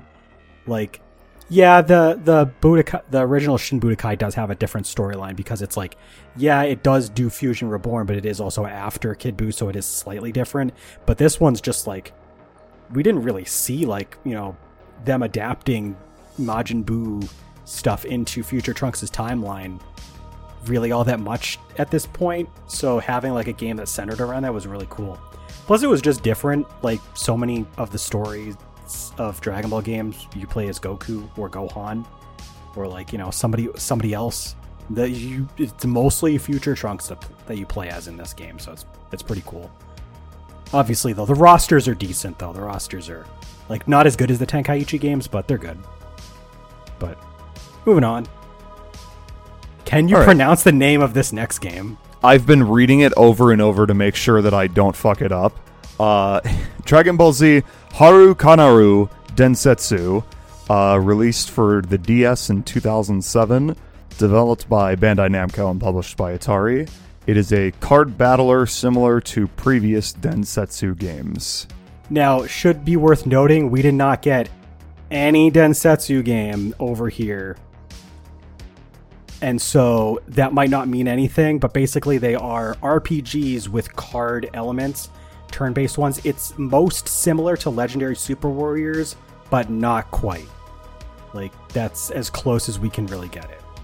Uh, but it is the similar gameplay to um, a game that a lot of people would play as like a uh, a ROM of when like they were getting into Dragon Ball games at the time, which was a a lot of people did like a fan translation of um, Legend of the Super Saiyan, which is a Super Nintendo game that like mixed two of the previous NES games together. But I don't know. I didn't play it. I just know it has similar gameplay to that stuff. I own it. We saw it Yeah. in my collection. Yeah, it is on. It is in his collection on our Patreon exclusive video. You can look at that the box art for it if you want, or you could just Google box art. But you'd rather have Landon holding the box art. That's better. And Yeah. that only cost you six dollars for one month. Yep. There you go. Plus, you get to see all his other cool stuff. That's true. For six Oh, dollars stuff- for one month. Stuff, stuff much cooler than Haru Kanadu Densetsu. But alright. yeah. Like his eight copies of Runner. No, actually, I didn't. I only showed off one of my. Actually, I, I showed off but for Runner One or Runner Two. Uh, which wait was it Runner One or Runner Two? They had like on every platform ever. Both. The answer is both. Um, I showed off the Bit Trip uh, for Vita and Bit Trip Saga for 3DS because I only showed off my handheld games. Um, and I showed off Runner Two Future Re- Re- Runner Two for uh, Vita as well. Anyway, All right, let's yeah, let's jump through because we still got another section and a half or two sections to get through. So, next game. We, we have Dragon Ball Z Burst Limit, released for PS3 and 360 in 2008, developed by Dimps, published by Atari. It is mostly similar to the Budokai games, covers the Saiyan Frieza and Cell arcs of Z, and it is the first entry into the new generation of home consoles. At the You know, time. I feel bad I only about had this a game. Wii for the longest time. I always li- like looked at the ads and uh, for this game, and I was like, man, I wish I could have that game. To, uh, I so And then I got a PS3 and I own the game, and I've never played it. I'll say Smash, but just to talk about it, I played a little bit of it. But uh, Justin, you were gonna say something? oh, I'm probably the one that has the most extensive playtime with this one. Oh yeah, I only played like a couple of hours, so I'll just get what I have to say out of the way, and then you can talk a little bit about it. Um, but the main problem with this game is that it clearly wasn't finished because it came out early in 2008, and it the so like it has a lot of motion blur, which Jack is already not a fan of that. Quite a few people do not like motion blur, and that is perfectly understandable because sometimes motion blur just looks really bad. I love motion Uh, blur. And there's also frame rate issues in battle, which like is that. which is not good for a fighting game. You don't do bad frame rate in battles. That is a cardinal sin. It's not like so bad that it's unplayable, but like you can feel it. It's it's kind of jittery. Um, and then they only got to the cell arc, so they probably wanted to do more and just didn't have time. That said, like the gameplay's okay. The art style is really nice. Like it's an early PS3 game, and it like if if it was just looking at screenshots, I would say it looks fantastic. It's just in motion, it looks like shit. Uh, but I mean, it's it's okay. But that's all I really wanted to say. It's pretty much the same as Budokai. Uh, Justin, you can go ahead and talk about it though for a bit. Oh Just yeah, try this just is, try to keep it brief though. We do have two more sections of games to go over. This is basically Budokai if it was really pretty, and that's basically it. Because there's a lot of problems with this game, namely, uh, cutscenes repeat themselves a lot. Yeah, there's so there's so much cut, so much cutscene emphasis. Now, I will say, this is mostly like towards like end, the end of arcs and stuff, like the final fight with Frieza. The unique cutscenes are fucking fantastic to watch. They're some of the best cutscenes in the entire fucking franchise. Um, they also, in my opinion, have like the best like voice acting quality from Sean when it comes. The to, voice uh, acting, yeah. I would Yeah, argue from- just for for go- quite for for quite a few characters, like this is probably some of the voice best voice acting we've had Oh. pre, for the pre Kai cast, like period. Because like some of the voice cast, the voice acting can feel kind of phoned in, but in Burst Limit, no, the voice acting's pretty good. Yeah, like just watch the cutscenes just with the Frieza fight. They're fucking amazing. But the they also did this weird thing with the ki. Ki doesn't charge anymore. Like you don't do it auto, uh, manually. All ki charging is automatic, and attacks do not use ki. And it's like what? Yeah, It's it's just- it's funky. Like you can, you can tell they didn't finish this game. Yeah, it, it's I wouldn't say it's broken. It's just it's No, almost it's like They didn't know what to do with it. it like the combos and like all the attacks like they work fine it's just there's they didn't there's missing stuff there Yeah, yeah I mean i like the. It's, i like I like the Z Chronicle story mode though, like the fact that like it's you've got like the different arcs and depending on which missions you do, it'll unlock like other missions. It's kind of like Yeah. Tenkaichi 1, but with Budokai gameplay instead. So it's Oh. all right. That actually remind me, uh, the cutscenes that uh, I just talked about, those can actually get annoying because if a cutscene plays, which actually does happen in regular gameplay, um, it will interrupt everything. If you were in the middle of a combo, boom, your Yeah. combo has just been canceled. That's the thing I didn't like. I liked the least about this game. Like everything else, like it was kind of tolerable, but like there's cutscenes that just like literally stop everything you're Yeah. doing in the middle of fights. It's it's so weird. And like some of these cutscenes, you have to actually like unlock to get points for your score at the end of the fight. Yeah. Uh, it is Uh, funny but though to moving see. on, Oh, I was just gonna say it is funny to see Broly throw Senzuki into Goku. Yeah, there there were some really weird things that happened in the game like that. But uh, moving on, there was a game that came out on the PS2 to wrap up this era of Dragon Ball. Uh, we have Dragon Ball Z Infinite World for PS2, released in 2008, developed by Dimps, published by Atari. It is the last Dragon Ball Z Dragon Ball game released in North America for the PlayStation 2, as well as the last game published by Atari before Bandai Namco would get back exclusive publishing rights to the franchise to the game franchise. Uh, made for players who didn't have a PS3 for Burst Limit released previously that year, and is mostly similar to the Budokai games. Story mode covers some most story mode covers most of the same covered arcs with mini games thrown in between battles. So, uh, who played this game? Who else played Nope. this game? I I played it. Nope. It's I actually, uh, I think it's the only PS2 era game that I don't own. it's it's not great. Isn't uh, what is this? Uh, isn't Infinite World just kind of more or less a re-release of Budokai Three? May so basically, but the problem is, is the story mode sucks.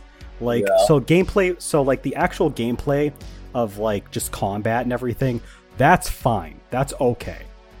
Everything else around Infinite World is either rehashed from three or is just bad.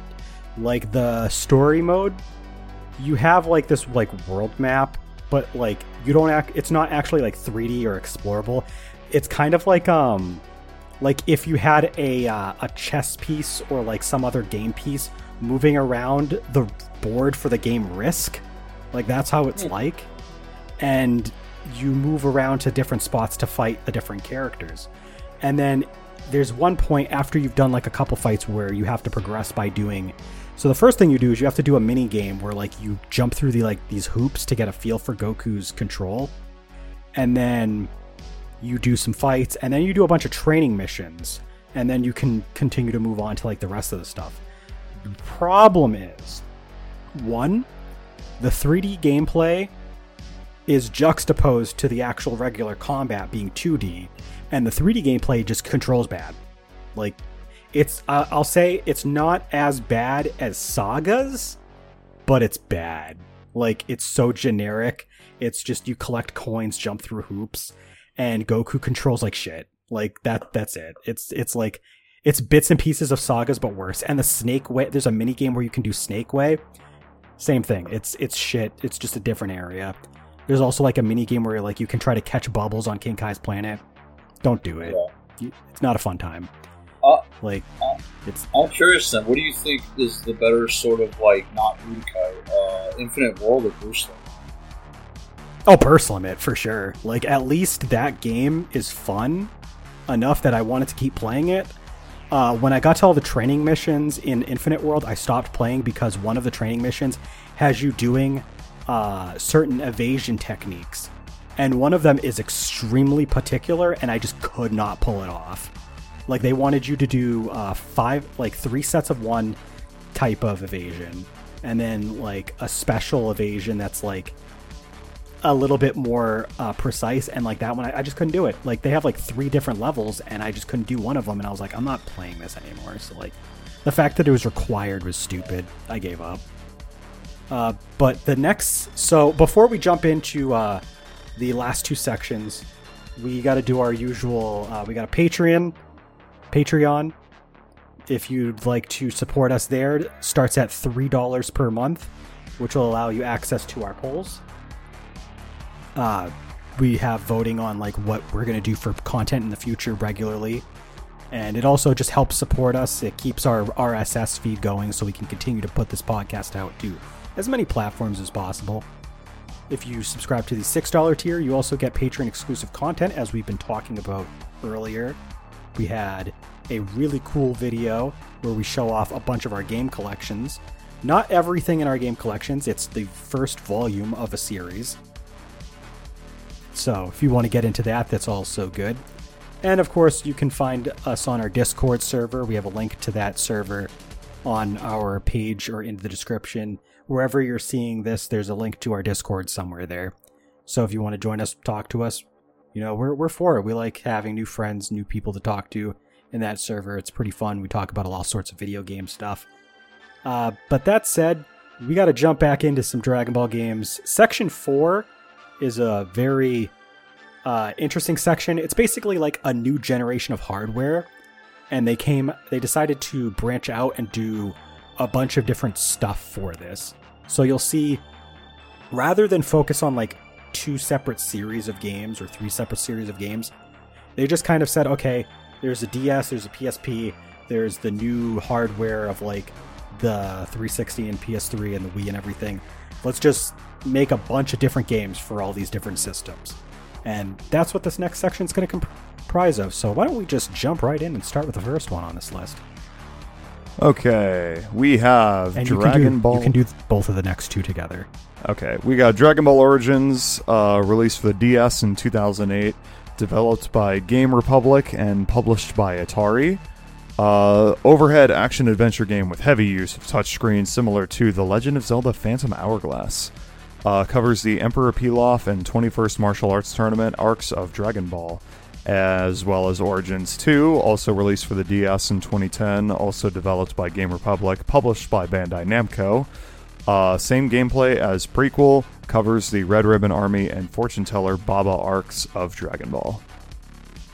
I only got to the first one. I didn't get a chance to try the second one. Same. Um, they're fun. The first one's fun, I should say, but the levels take a little bit. Yeah, they're kind of long. They're kind of long, especially for a game that grades you on how long you take in a level. It's kind of Yeah. rude. Like- Um, Yeah, they're like chapters and bite-sized pieces, but the bite-sized pieces take forever. Yeah. Um, and then Bulma. I don't know if this is true in the second game, uh, but Bulma is like a sidekick in the first game. Like you get ki and uh, HP for both Goku and Bulma as like unlockables in stages. And then uh, Bulma is running around for most stages, and it's an escort mission basically. Um, she has a gun, but she kind of sucks at like defending herself. But she will follow the critical path, and so if you want to do any sort of exploring, fuck you. You, so you Unless gotta you, like- spend your entire time keeping an eye on her. Yeah, you Yeah. kind of have to clear out the whole critical path and then go like get your like like collectibles because there are like little statues in the game that you can unlock um, that are whatever, but it's mostly like to find the the extra uh, health and ki upgrades. So one thing I found interesting about these games is that their strong suit is not the thing that makes most Dragon Ball games really enticing for a lot of people, which is combat. The exploration, if you could do it, like being able to just run around on the maps, is pretty fun. If it weren't for Bulma being, you know, so like she should just be following you specifically, but she doesn't do that. Like she'll veer off, like Landon said, and it does make the game it, it feels like the game wants to be like two things at once and it's not really good at either of them. It's kind of neat but like I, I do think that it's you, you definitely have to be in like a certain mindset to really fully enjoy these games. But that said it is still nice to see uh, some dragon ball games uh, actually covering dragon ball. And i mean these are not too bad if you're looking for games to scratch that itch. Yeah, they're I, If I had more time, I would have like sat down and played more of them, like more of the the two of them. Like they they were fine. They were fun. All right, next game. All right, uh, we have Dragon Ball: Revenge of King Piccolo, released on the Wii in 2009. Uh, developed by Mediavision and published by Bandai Namco, it is a 2.5D side-scrolling beat 'em up, which covers the Red Ribbon Army through King Pink, excuse me, King Piccolo arcs of Dragon Ball. Pass. I didn't play this, and one reason Landon will tell you for me. I played it, and I got to the second fight with Mercenary Tao and got locked. Like the game was just like, yo, Handing you your ass. yeah, it was like. So the game's not at, up to that point. It's not hard. It's like pretty straightforward. Like all the fights are like kind of kind of fun. Like even the boss fights are like you have a good time with them. Um, and then you get to the second mercenary Tao fight, and you have two phases on one health bar, and he's very aggressive, and you don't have a lot of times where you can stun him and counter his attacks. Um, which is where a lot of your like your damage will come in. Is like you just uh, get a chance to like stun the enemy and like counter like counter attack them when they're in the middle of an attack. He doesn't give you very many opportunities to do that. And so you have to do there's no health refills, there's nothing. You have one health bar for both fights. That Uh, and sucks. and if you game over, you start over from the beginning of of that. Um, That fucking sucks. yeah so like i i got locked into that and i like it took me like an hour and a half to get to that point like it and that was like about halfway through the game I, honestly um at least a third of the way through the game but it like because it's not super long um yeah i i would give it a shot like using an emulator uh just so you can save state Yeah, Yeah. it's. I when he told me how much of a difficulty spike that was, I was like, well, I played Advanced Adventure. I really liked that, and I think that's enough for me. Like I was just like, I'll, I'll sit out on King Piccolo. Yeah. Well, we'll have a, a round two of this podcast, and you'll have to play it. The next Time- game It's very time for- interesting. Time for the funniest entry in this entire document Dragon Ball Evolution, the video game, released for the PlayStation P, the PlayStation Portable in 2009, developed by Dimps and published by Bandai Namco. It is a Budokai style 2D fighting game adaptation of the Dragon Ball Evolution movie. Why? Smash, smash. What- did, did anybody else play this first God, before I talk? Fuck Lord, no. no. So Tommy, no. here's here's the funny thing dragon ball evolution the movie a plague on humanity a plague on this franchise although at least we did get super out of it because akira toriyama was like i can't let that be the end of dragon ball um, but that the funny thing is the game actually pretty good Well, I mean, it is I'm developed not- by Dimps. I'm not kidding. Like, so, here's the funny thing. Like, the, sorry if uh, about my mic bump. So the critic average would have you believe this game sucks, and like certain review critic sites have been like, "Oh, this game's trash," but like they. The thing is, is they they're just fed up with Budokai style gameplay because they they liked Budokai Tank or Budokai two three to an extent. They weren't big fans of it like some people are, but I mean they were like, yeah, they're okay. So they were just kind of sick of the gameplay. But that said, the gameplay, the actual combat, is super fun. It's it's very solid. It's responsive. It's the same as like the Shin Budokai games, same as the Budokai games, like they said. And it's it's pretty well balanced, and it's really nice to be able to play as characters like Goku, Bulma, Chi Chi. Like it's weird, obviously, that these are really bad adaptations of these characters because it's an adaptation of the movie. But this is like the only game where you'd be able to really get some of this outside of like, you know, Tenkaichi 3 possibly depending on the character. It's just it's it's it's get it gets a lot of hate because it's an adaptation of a shit movie, but the game itself is actually solid. Like, yeah, the story mode because it's an adaptation of the Dragon Ball Evolution movie is stupid. The line deliveries are bad. And the voice acting itself is also while not itself bad, it is kind of annoying. Like almost every character has some attack string where they cap it off with eat this. I think it would be really funny if, like, instead of getting the actors from the movie to voice their characters, No, that's in the funny game- thing. They didn't they didn't do that. No, no, no, that's what I'm saying. Did they? What if they used the Funimation dub They for these didn't. characters? They didn't do that either. But what it? But what if see, It- hearing it like Sean Schemmel's voice coming come out of like fucking like high school action Goku? Yeah. And like let me let me put let me point this out. Like I've already said this. I don't hate Dragon Ball's uh, Evolution's plot because it deviates from the main plot. Like I like a lot of games where the plot is not the main Dragon Ball plot. It's just that this one's really bad. It's shit. It's so bad. It's terrible. But the funny thing is, is like the gameplay for this game is really good. You don't know what's funny though? You know who voices Goku? I have no idea. Yuri Steve Lowenthal. Oh. Yuri Lowenthal. yep. oh, that's I. I I recognized his voice right away. I was like, "That's Yuri Lowenthal. What is he doing in this game?" Fresh off a voice in Yosuke in Persona 4. Yeah, it was the year after. So yeah, I think I think the game is fine. Um, if you want to play it just to play the game, but uh, yeah, don't don't watch the movie if you haven't because the movie sucks. But let's move on to a, a uh, some other really interesting stuff this era. We should do a Patreon watch of Dragon Ball Evolution.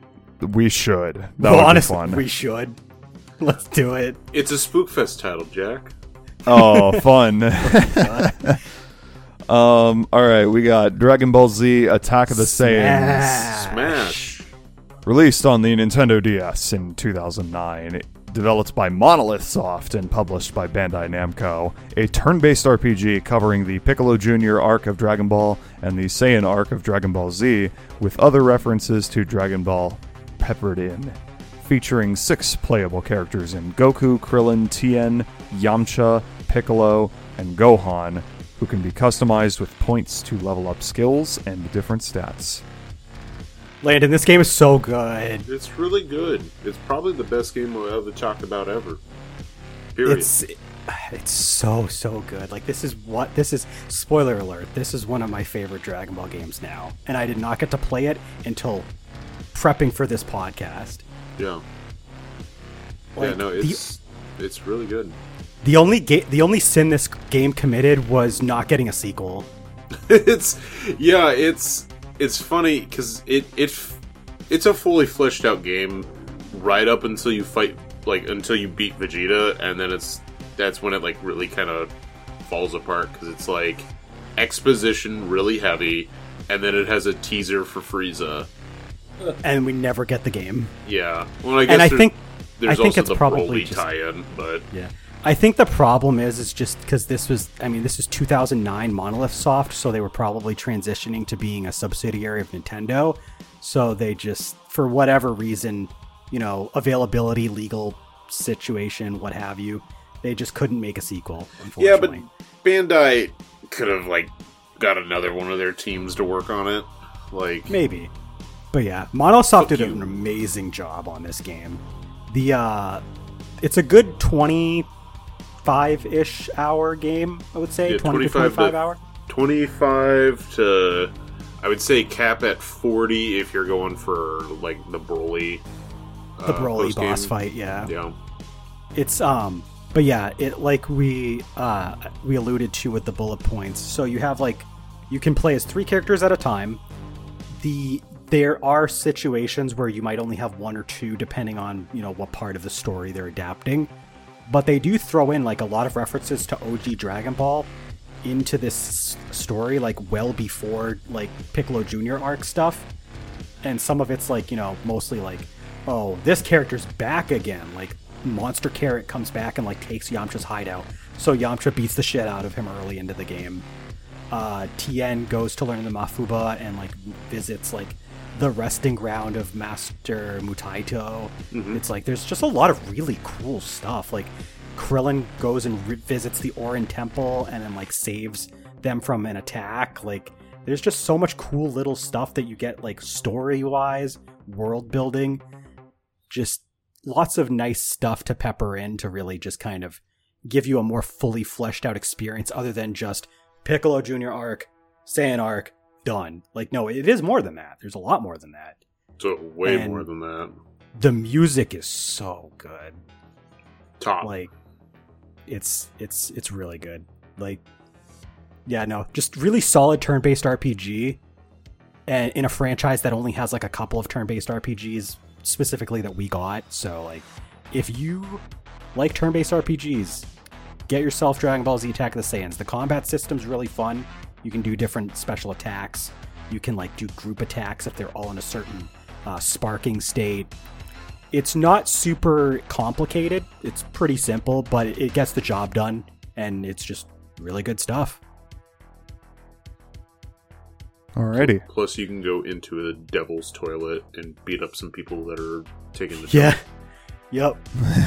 they have a pair of bosses named Ladies and Gentlemen. That's funny. Yeah. Fun game. Uh, all right. Dragon Ball Z Tenkaichi Tag Team, released for the PSP in 2010, developed by Spike and published by Bandai Namco. It is like like Shin Budokai was to Bu- like Shin Budokai was to Budokai Tenkaichi Tag Team features 3D arena style fights with up to 2v2, and it is the first game to feature a cast of Dragon Ball Z Kai. Yeah. I mean, I played it. It's fine. I didn't play too too much of it. It's if you're looking for a PSP version of Tenkaichi, there you go. It's good enough. Uh, did anybody else play Tenkaichi Tag Team? Pass. No, this is the only Tenkaichi I did play. Cool. Moving on. Jack, next two games wrap ravel them up together. They're basically the same thing. All right, Dragon Ball Z, or excuse me, not Dragon Ball Z, Dragon Ball Raging Blast, and Dragon Ball Raging Blast 2. Uh, Raging Blast released on the PS3 and 360 in 2009, developed by Spike and published by Bandai Namco. One of the first Dragon Ball Z, or Christ, I keep saying Z. One of the first Dragon Ball Z. One of the first Dragon Ball games to get DLC with free content added through 2010. Gameplay similar to the Budokai Tenkaichi games with new features. Story mode is Dragon Battle Collection with different tasks that can change how the story plays out, with events cover uh, covered spanning all of the Dragon Balls, all of Dragon Ball Z, as well as what if scenarios that can unlock a secret ending. And, And then Raging Blast 2. Raging Blast 2, uh, released in 2010, also for PS3 and 360, same developer, same publisher. Mostly similar to the previous game with a larger roster, including some what if characters like Super Saiyan 3 Broly and Super Saiyan 3 Vegeta. Uh, includes the a remastering of the OVA Plan to Eradicate the Saiyans, released as Plan to Eradicate the Super Saiyans, whose antagonist, Hachiyak, can be unlocked by watching said OVA. So I Did I pronounce these. that correctly? Smash. Yeah, Hachiyak. Hachiyak. Yeah, he's a really one. Uh, Landon, did you play these games? I have not. Justin, you have though, right? Yes, I own both. Uh, I played a little bit of both of them. I played like a couple hours of the second one and like an hour or so of the first one. They're okay, but they actually have like they're they're very hard to learn because the buttons required for like all the different attacks are just all over the place. Like there's a set of attacks that you have to hold like it's kind of like Xenoverse would become, but it's less refined, more vague, and harder to really like get a grasp on. But they're all right. I think my main issue with the games is that, unlike Tenkaichi, which has reasonably decent camera for a 3D arena fighter, the th- the cameras in these games are bad, especially the first one. I, if you are not on the same level, like the same z axis as the other character, fucking good luck trying to see anything, dude. But I mean, the character roster, especially this uh, in the second game, is pretty good. The story mode in the second game specifically is pretty good because you get like these like scenarios where you have like a galaxy style map and you can go on different branching pathways and it's just a short map for each character but you get one for like every character. So you can just play a bunch of different types of fights and scenarios with whichever character you want. Pretty freeform gives you a bunch of different options. It's all right i'm just not a big fan of the actual core gameplay because it's already not as good as tenkaichi which i already like less than budokai but i still really like. So it's just kind of like a step down for me, anyway, personally. But you can go ahead and talk about the games a little bit, though. Yeah, go ahead. Give, it- give us your experience. It's kind of like it kind of felt like a somewhat expanded version of like Tenkaichi. Obviously, it wasn't the same, but like you could do a few extra things that you couldn't um, in those games. Like um, one of the things that was kind of interesting is that if you were close enough to a wall and you kind of knocked somebody into it, they'd get stuck into it, and you could get like some free hits off of them. Um, another thing that I personally think is pretty cool because it's probably the most Dragon Ball thing that they have in these games. Uh, if somebody shoots a ki blast at you, like the really big ones, um, if you time it properly, you could just slap it out of the air. And, Yeah, uh, I, I, did, I behind did you. like twice. It is pretty neat. Um, two particularly, uh, or I can't remember both had them. I, I want to say they both had them. But uh, the Raging Blast games once again suck Broly's dick, but this time they make him Super Saiyan three for some fucking reason. Um, I don't remember if Broly's in the first game, but honestly, I wouldn't doubt if he was in there because, again, Broly's in fucking everything. Um, and the funny thing is, it, the two forms. The only thing that they really change is that his ultimate, literally, like, is just a different attack from one of the movies. Like, uh, one of them in uh is the original one from. Um, well, actually, no. His ultimate attack that everybody always like does is the one from Second Coming, but his ultimate in uh as Super Saiyan three is actually the one from I think the first movie. Actually.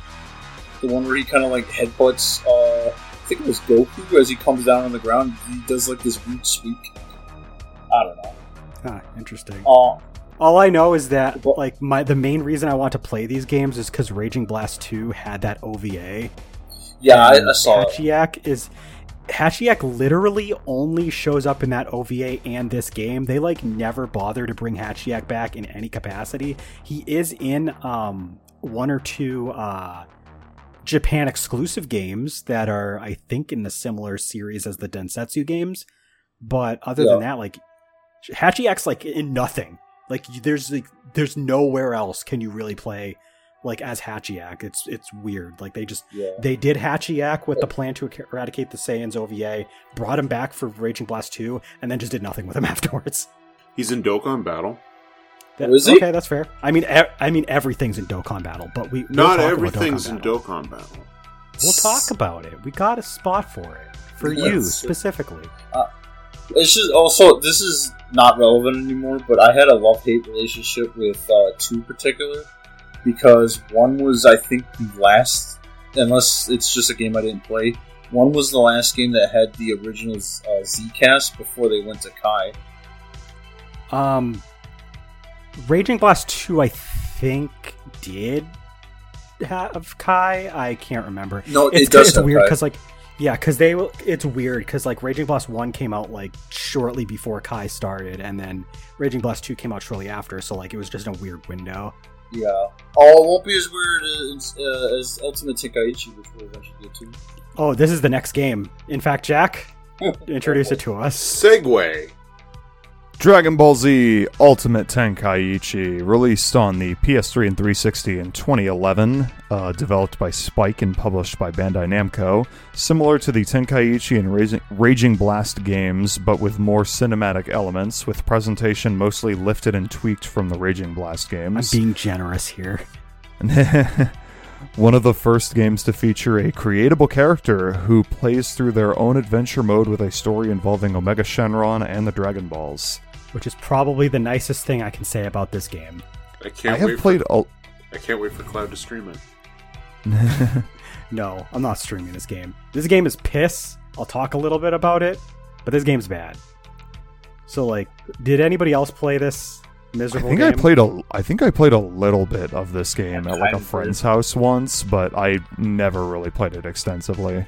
So when we talk about Dragon Ball fighting games, be it Tenkaichi or Budokai or even Raging Blast, some of the cool things that you want to do are you want to have uh, a decent level of interaction with your opponent, decent combat system.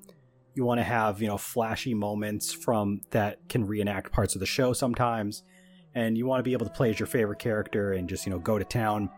Ultimate Tenkaichi is a game that is fun to watch, but it is not fun to play because as some people have said in other YouTube videos that I've watched, and like basically anybody that talks about this game, and I say game loosely, is uh it takes like all of the combat out of a combat centric game. You can start combos, but as soon as you knock them into anything, uh, you get a similar to Budokai 3's Dragon Rush style minigame where you hit a button and then your opponent hits a button, and then depending on the button uh, result, you either win or you lose. And that's it. It's rock, paper, scissors like 90% of the time. Also, they do like these big flashy cutscenes for literally everything. And sometimes you do an attack and then it just leads to like a five attack string that like does like seven different camera angles and then asks you to do that stupid bullshit Dragon Rush style mini game that can determine whether you win or lose. Also, you know how in fighting games, when you need a very easy uh, visual indicator of all of your vital stats, like your energy, your health, all of that? Uh, Ultimate Tenkaichi does not do this. You know how you tell what your health is? It's a number. It's a five or six digit number up in the top. In a fighting game, how the fuck are you supposed to keep track of that shit? Like, yeah, the number does have a color, so it goes from like blue to yellow to red, but like, still, like, that doesn't give you a good idea of like how healthy are you, how unhealthy are you. Well, uh, I think and the obvious answer is that this isn't a, a, fighting game. This is extreme uh, rock paper scissors. Pretty much, and then like the the ki bar is worse. The ki bar is like a little speedometer looking ass piece of shit that like fills yeah. up, and it's it's they they had the the the eight the HUDs up display is bad. There's like no actual gameplay to this fighting game. The only fun thing that I like liked about this game was the character creation. Like you get to so like their their story mode. It's similar to like Tenkaichi 2 or Budokai 3. Like you have that same world map. You get to run around and you can like go to different destinations, do different fights. It'd be fun if the gameplay was fun, but it's not. So like it's a bad game. Good presentation, which is more than I can say for like Taiketsu or Ultimate Battle 22. Still a bad game. I don't know if there's anything. The presentation does get old after a while when you see the same animations yeah. over and over again. Yeah, like it's worse than Burst Limit in that regard. Let's move on though. We got one more game for this section, and then we've got a different final section. It's time for the second funniest game in this list Dragon Ball Z for Kinect released exclusively for 360 and its Kinect peripheral in 2012. Developed by Spike Chunsoft and published by Bandai Namco, features first person fighting with 50 playable characters using the Kinect camera to directly control your character with limited movement and dodging, and covers the arcs of Dragon Ball Z. What character? It's a pass. It's a first person. What is it? Why? Yeah. Why so is there so see yeah. so you can see different sleeves when you're punching, Landon? Yeah, like, like I, I I mean I you could on like usually rosters are important, but like you could have cut the roster down to just like an essential like fit like 15 or 20 characters to fight against and like but it's Kinect game, so like why it they put way too much effort into this roster. I didn't Maybe one it, day I'll buy it. I've I've heard it's exhausting to play because I mean it's literally well, you're, you're doing exactly what you think you're doing. I, I said buy it. I never said play it. yeah. True. Because play it implies that you have to buy a Kinect and a 360. Well, I, I own a. Do you have a 360? Yeah, yeah, that's right. That would imply you have to buy a Kinect. I'd also have to get the Kinect adapter because I have an original model uh, mm. 360. So I guess it's not happening. Fuck that. Any other words on Dragon Ball Z for Kinect. Uh, the only thing I think I can remember is that it's using the same engine that Ultimate Tenkaichi is. That makes sense. I, I think I think they uh, they said that on the Wikia page when I was like looking up info on this game. So uh, this last section is a pretty interesting section, and I'm just going to call it the section of the new era of Dragon Ball. Starting with the very first game from this section, we have new content uh, thanks to the Battle of Gods movie, and Yeah. then that would lead into Resurrection F. You'd get Dragon Ball Super, and they've they would start doing a lot more um, like Super el- Slip. uh, like uh, extended universe, like alternate multiverse kind of stuff for these games. We, we call it Heroes. Well, that's not the game we're going to talk about, but it is in there. Yeah. But uh, but you do have a bunch of extra like timelines now that. But that's that's the extended are- universe. Is it's just Heroes. I mean, there's yeah, there. I mean, there's. I'm just trying to encompass everything because there's Yeah. like some not entirely canon, but sort of kind This of. is where stuff Dragon Ball that's got a in little there. squirrely. But let's just jump into the first game on this list. Jack. Hi. We have Dragon Ball Z Battle of Z, released for PS3, 360, and PS Vita in 2014. Uh, developed by Art Dink and published by Bandai Namco. Features 3D fighting with team based combat, including a story mode with missions covering the arcs of Z.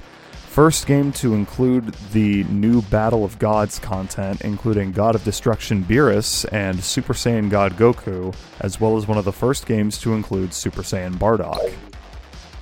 So that is cool. Uh, I played a little bit of this. So Smash, I guess. Anybody else play this a little bit? I played this. Nope. I own it. You said you've played it, Justin. Yeah. Uh, what'd you think of it? This game is janky. It's weird. So It's- like, Like half the time you feel like you're in a combo and you can't pull out. Like once you commit, that's it. Yeah. Like you need to finish it. right? Like you can't like guard cancel stuff. So like you basically are just stuck in there, and like it has like Tenkaichi style combat. So it's a lot more movement based with like some basic combo Yeah. strings. But it's like even more basic than that. Like you don't even have like a lot of special attacks really.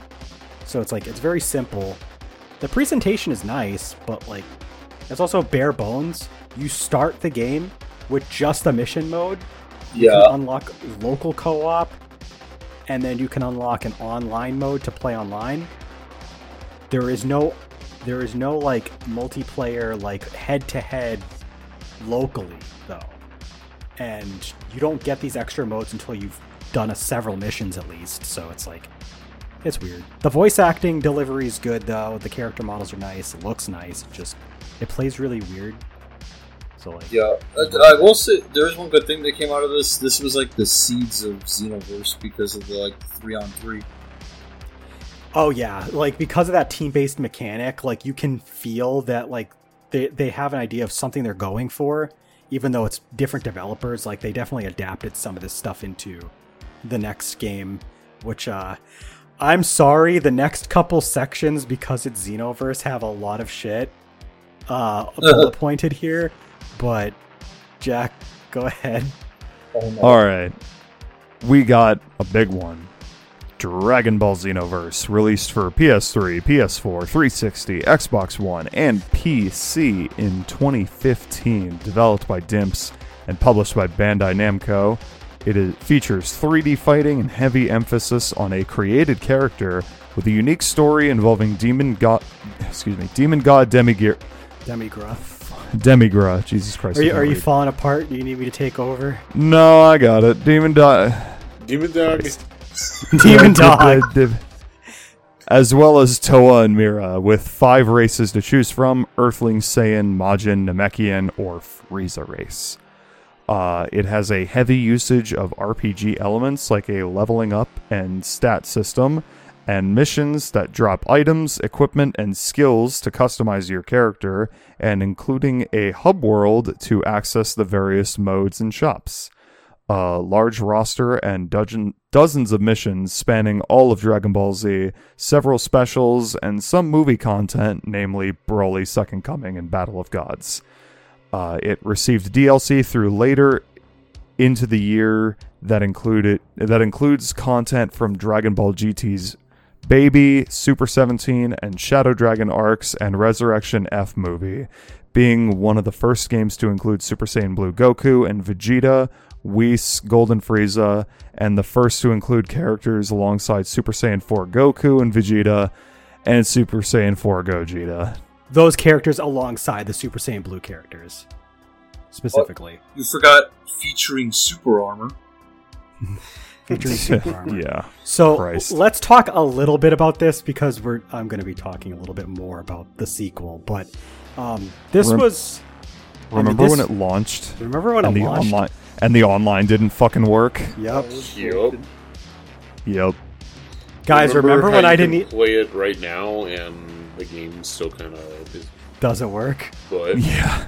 So the the problem with Xenoverse One, especially if you're playing on console, because if you're playing on PC, it's a little bit better. Uh, but if you're playing on console, it's similar issues to like burst limit. The frame rate is bad. Um, trying to play online with others can get really choppy. And uh, as Justin mentioned, they decided to just give lots of enemies in this game super armor just just just cause like Just to make it harder. like the combat the combat system is pretty fun like it's a lot more fluid freeform version of like the tenkaichi games you just have it just has more emphasis on like direct character control rather than like situational like character versus character stuff since you could have multiple characters fighting on each side but i mean we'll you'll see but the sequel did like everything that this game did but better yeah. Credit where it's due, though. If we didn't get this game, we wouldn't get a second one. And this was like the first major game in the franchise for North America to really revive the interest in Dragon Ball to the level that it has. Because like Battle of Z, uh, you know, Ultimate Tenkaichi, like even like the Raging Blast games to a lesser extent, they still had a decent following. Like this is around when like a lot of people fell out of Dragon Ball, if they were still on board at all and Xenoverse really pulled a lot of people back. They were like, "Yo, I can make my own character and beat the shit out of Super Saiyan 4 Goku." Sign me up. actually now that you say it like that, I'm gonna go pop in my copy of Xenoverse right now.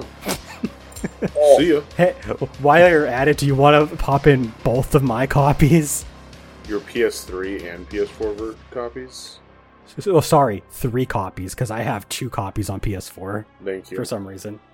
oh, that reminds me. If you didn't get it when we did, like when it came out, you forever have an incomplete roster.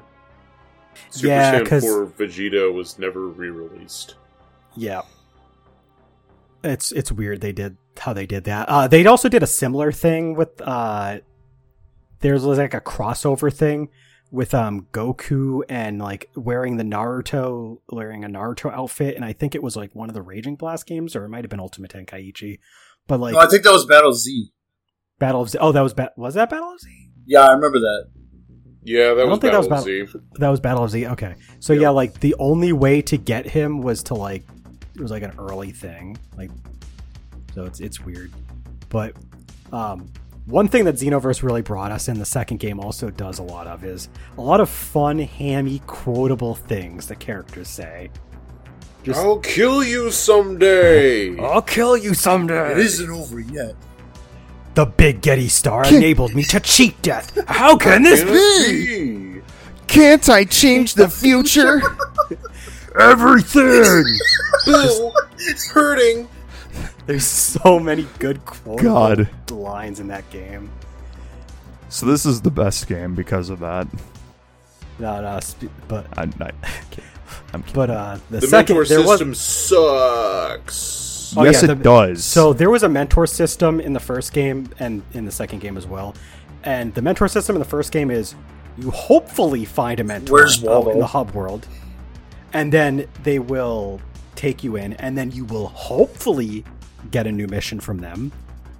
It is RNG the game, like the like the two Xenoverse games are known for their RNG, but the first one is shit about it.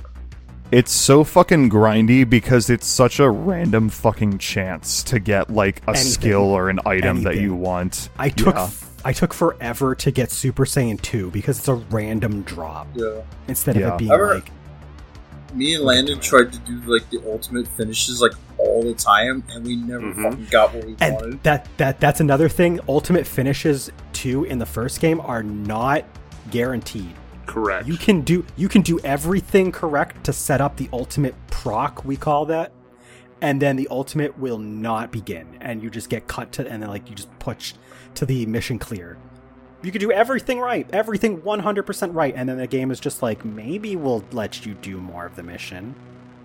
And then Maybe. even if you get the ultimate proc, You don't maybe know we'll if you're give gonna you get the skill. Yep. like like there's RNG and then there's like RNG within RNG within RNG within RNG, which is Xenoverse one specifically. Thankfully, they made a sequel though. Speaking of, Dragon Ball Xenoverse 2 released for PS4, PS4, Xbox One, and PC in 2016, and later the Nintendo Switch in 2017. Oh, smash that! and temp- Yeah. temporarily, temporarily Google Stadia in 2019. Oh god. I, I had to mention it. Uh, also developed by Dimps and published by Bandai Namco. Ban- gameplay similar to previous game with a larger hub world and more side content, while adding more story and side mission missions. and fixing has the a- game. And yeah, Fixing the game. Yeah. it has a unique story that largely covers the arcs of Z with what many w- with many what if scenarios and content from various movies and specials included, as well as adding Resurrection F content to the base game with Towa and Mira returning from the previous game as the main antagonists. It received years of updates and DLC covering the arcs of Dragon Ball Super, GT, more of the Dragon Ball Z movies, as well as Dragon Ball Super Hero, It's as- Dragon Ball Super more superhero. Dragon Ball Super That's Superhero, movie. That that that's the name. and more what if Gohan scenarios. Blanco. Gohan Blanco is real. uh, so this is my favorite Dragon Ball game. Like I can't even like I'm not I'm not gonna pretend to like hype to to like you know just kind of build up anything. Like I love this game. This is Bandai Namco's favorite Dragon Ball game too. Apparently, Yes, it is. Well, at least Okay, for you know a what? console You know game. Well, I was gonna say for a console Yeah. game, it's their favorite game. We'll get to it. It's literally the next game. We'll get to it. But they- Yeah. there is another game that's probably their actual absolute They have favorite. they have two others that uh, are a little bit Yeah. more uh, yeah, the cash cash side of it, but So, Z- Xenoverse 2 just fixed everything that Xenoverse 1 did wrong and then just made it better. Like, you still have the core gameplay, but they don't have super armor on everything. They actually allow you to guarantee start the ultimate versions of missions as long as you do everything right. They're just like ultimate. Okay, there you go. Um, drop rates in general are higher. I mean, it's still RNG based. It's still, you know, meant to be played to be grinded out. So, you know, there's going to be some of that, but it's it's better. And then just outside of the main story, the base story, like it might not have as much polish as the first game's story, but like everything else is just like better. Like you have more characters to fight. You get stuff like Turles and Lord Slug incorporated into the story. You have um, you can have the Xenoverse 2 he- or Xenoverse 1 hero imported into Xenoverse 2 incorporated into the story. You have a lot of, you know, crazy shenanigans that you can do on top of like the first game. Plus there's they added a Hero Coliseum which is basically just a teaser for like Dragon Ball Heroes uh, gameplay. There's uh, just god, there's so much. The mentor system is fixed. As soon as you get to a certain point into the game, if a character can be a mentor, they're there, you talk to them, you can do their there's like a ranking up system that works with those mentors and as long as you have the certain rank you can keep doing their stuff. And then they can uh, give you access to all sorts of different techniques just like they could in the first game just a lot more consistently. Transformations there's transformations for every race. And unlike the first game they're not like random drops. You just Yeah. you go to like these like new time signatures based on each race. And you can just unlock them as soon as the plot allows you opens that up for you there's now expert missions which are essentially like raid bosses so you can team up with a bunch of people and take on these raid bosses together There- and then they made there's also the- actual raid bosses on top of those so like There's also there's just there's so much the what is the the crystal raid system they have where you're the raid boss. Yeah, you are. You get to be the raid boss. There's uh, some missions that are like tie-in with Dragon Ball: The Breakers, which is a game that we'll be talking about coming up. Just there's so much and even if we don't talk about the DLC which adds a lot more stuff even if we don't talk about mods which I mentioned the modding community for Tenkaichi 3 the Tenkai the modding community for this game is just as crazy maybe even crazier. Like but even just the base game I think my only my only major major complaint is like this small nitpick that is just I think a lot of people probably had. Bro why the fuck do you keep detransforming every single cutscene in the story missions it's it's it's it's stupid. Like you you turn like Super Saiyan 2 and then like Majin Buu comes in and like there's a cutscene and then you're back in base and you have to transform into Super Saiyan 2 again. It's like, bro, just let me stay in Super Saiyan 2. Like thankfully the PC has like a patcher so you can fix this, but you're if you're on console, fuck you then. You got to retransform because your character was really strained being Super Saiyan 2 like during that whole end cutscene in uh, Xenoverse 1. The only uh the the saving grace is it's only for the story missions. So if you're doing parallel quests with like other players or with yourself, like you don't have to worry about this. But it still sucks. But I mean, other than that, like this game just does everything better than the first game.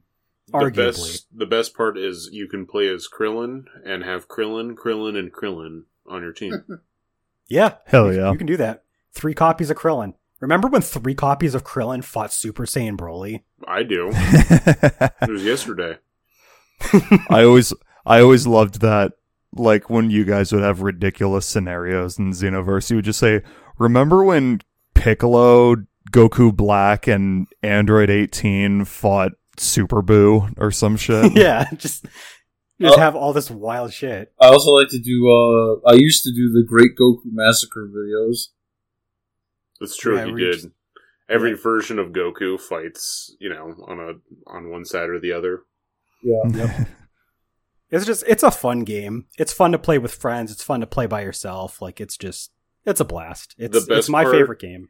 The best part of the game is uh, starting with the Switch release. They released the Xenoverse One story that can be played in Xenoverse Two. Yep. So you never have to play Xenoverse One. Yep. Hell yeah. You literally never have to play Xenoverse 1 again. You can just and it's literally like they nickel and dime you for all the DLC to be fair, but like they gave you a lot of content for that pack and it's $10. You literally get all the story missions from the first game and it's like $10. So I mean, a lot of times uh, it like It they goes on make sale. it free. Um, Yep. and that's like for the Switch release originally. It was like you can just get it for free.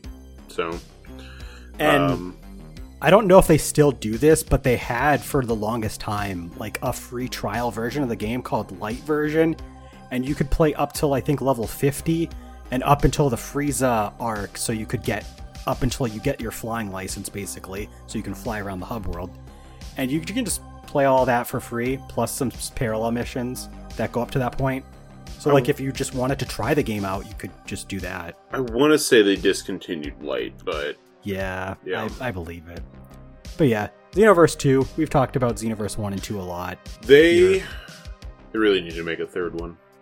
They do. They really do. I Like- want them to make a third one because I want to get into Xenoverse again because like I I bought Xenoverse 2 on launch day and I never played it. and I think It just Sorry, go ahead. No, I was gonna say, and I think it'll it'll help a lot because Xenoverse Two is now coming up on, as of the recording of this podcast, seven years old, which Yep. means that it's running on an engine that was even older than that. So it would be nice to have a more next gen experience out of this series because it really deserves it. Yeah, for sure. Just fun gameplay. Yeah, Yeah. There's a Let's reason move why they keep though. making All right. DLC for it. exactly. yeah. So- It's time for the best one. It's time for Dragon Ball Z Dokkan Adventure. Yeah, good answer, Steve. Good answer. Also, also known as Dragon Uh, Ball Z Dokkan Battle. Dragon Ball Z Dokkan Battle, released for iOS and Android in 2015, developed by Akatsuki Akatsuki. Akatsuki Incorporated and published by Bandai Namco. Free to play mobile game with gacha elements to unlock various characters and their different forms in the form of cards used to assemble different parties. Features its own unique story with various other game modes and constantly updating adding new content to the game, and probably Landon's most played video game ever. Is Yeah. that what you wrote as one of the No, points? no, I, I didn't. No. I didn't write that last part. that would No. have been. But I'm glad. But I'm glad Jack added that in. it should have been. Landon has literally been playing Dokkan Battle for this entire this entire fucking podcast. And he's been playing Dokkan Adventure essentially what since it came out, Um, give or A little bit after. a little bit after. I'm currently at. I took a screenshot um, of it. Uh, I'm currently at 2,381 total logins. So that's how many days I've logged in. And you play it every day. Um, Just about. Uh, I have 626 consecutive logins currently. Nice. So that's I'm, Nice. al- I'm almost two years of of uh, straight playing the game, not missing a single. How day. many total logins was it? Uh, So you two said. Uh, two thousand three hundred and eighty-one. And, And that's That different, that's different unique dates that you logged in. correct. That is roughly six and a half years total. Yeah. Um, the game is uh, for the North American release. Uh, we just had the eight-year celebration, um, so I've, I've been playing for quite a bit of time. Um, yeah, I guess I'll talk about the game. Shut the fuck Yeah. up, Yeah. Cloud. I don't know why I did that. I don't know why I. My arm hurts Swatted your now. arm aside. My arm slightly hurts now. Um, I go flying into like a boulder and it like just breaks apart like in a scene from the show. hell yeah! uh, so as Jack read the bullet points, uh, it's yeah, it's a card-based battler.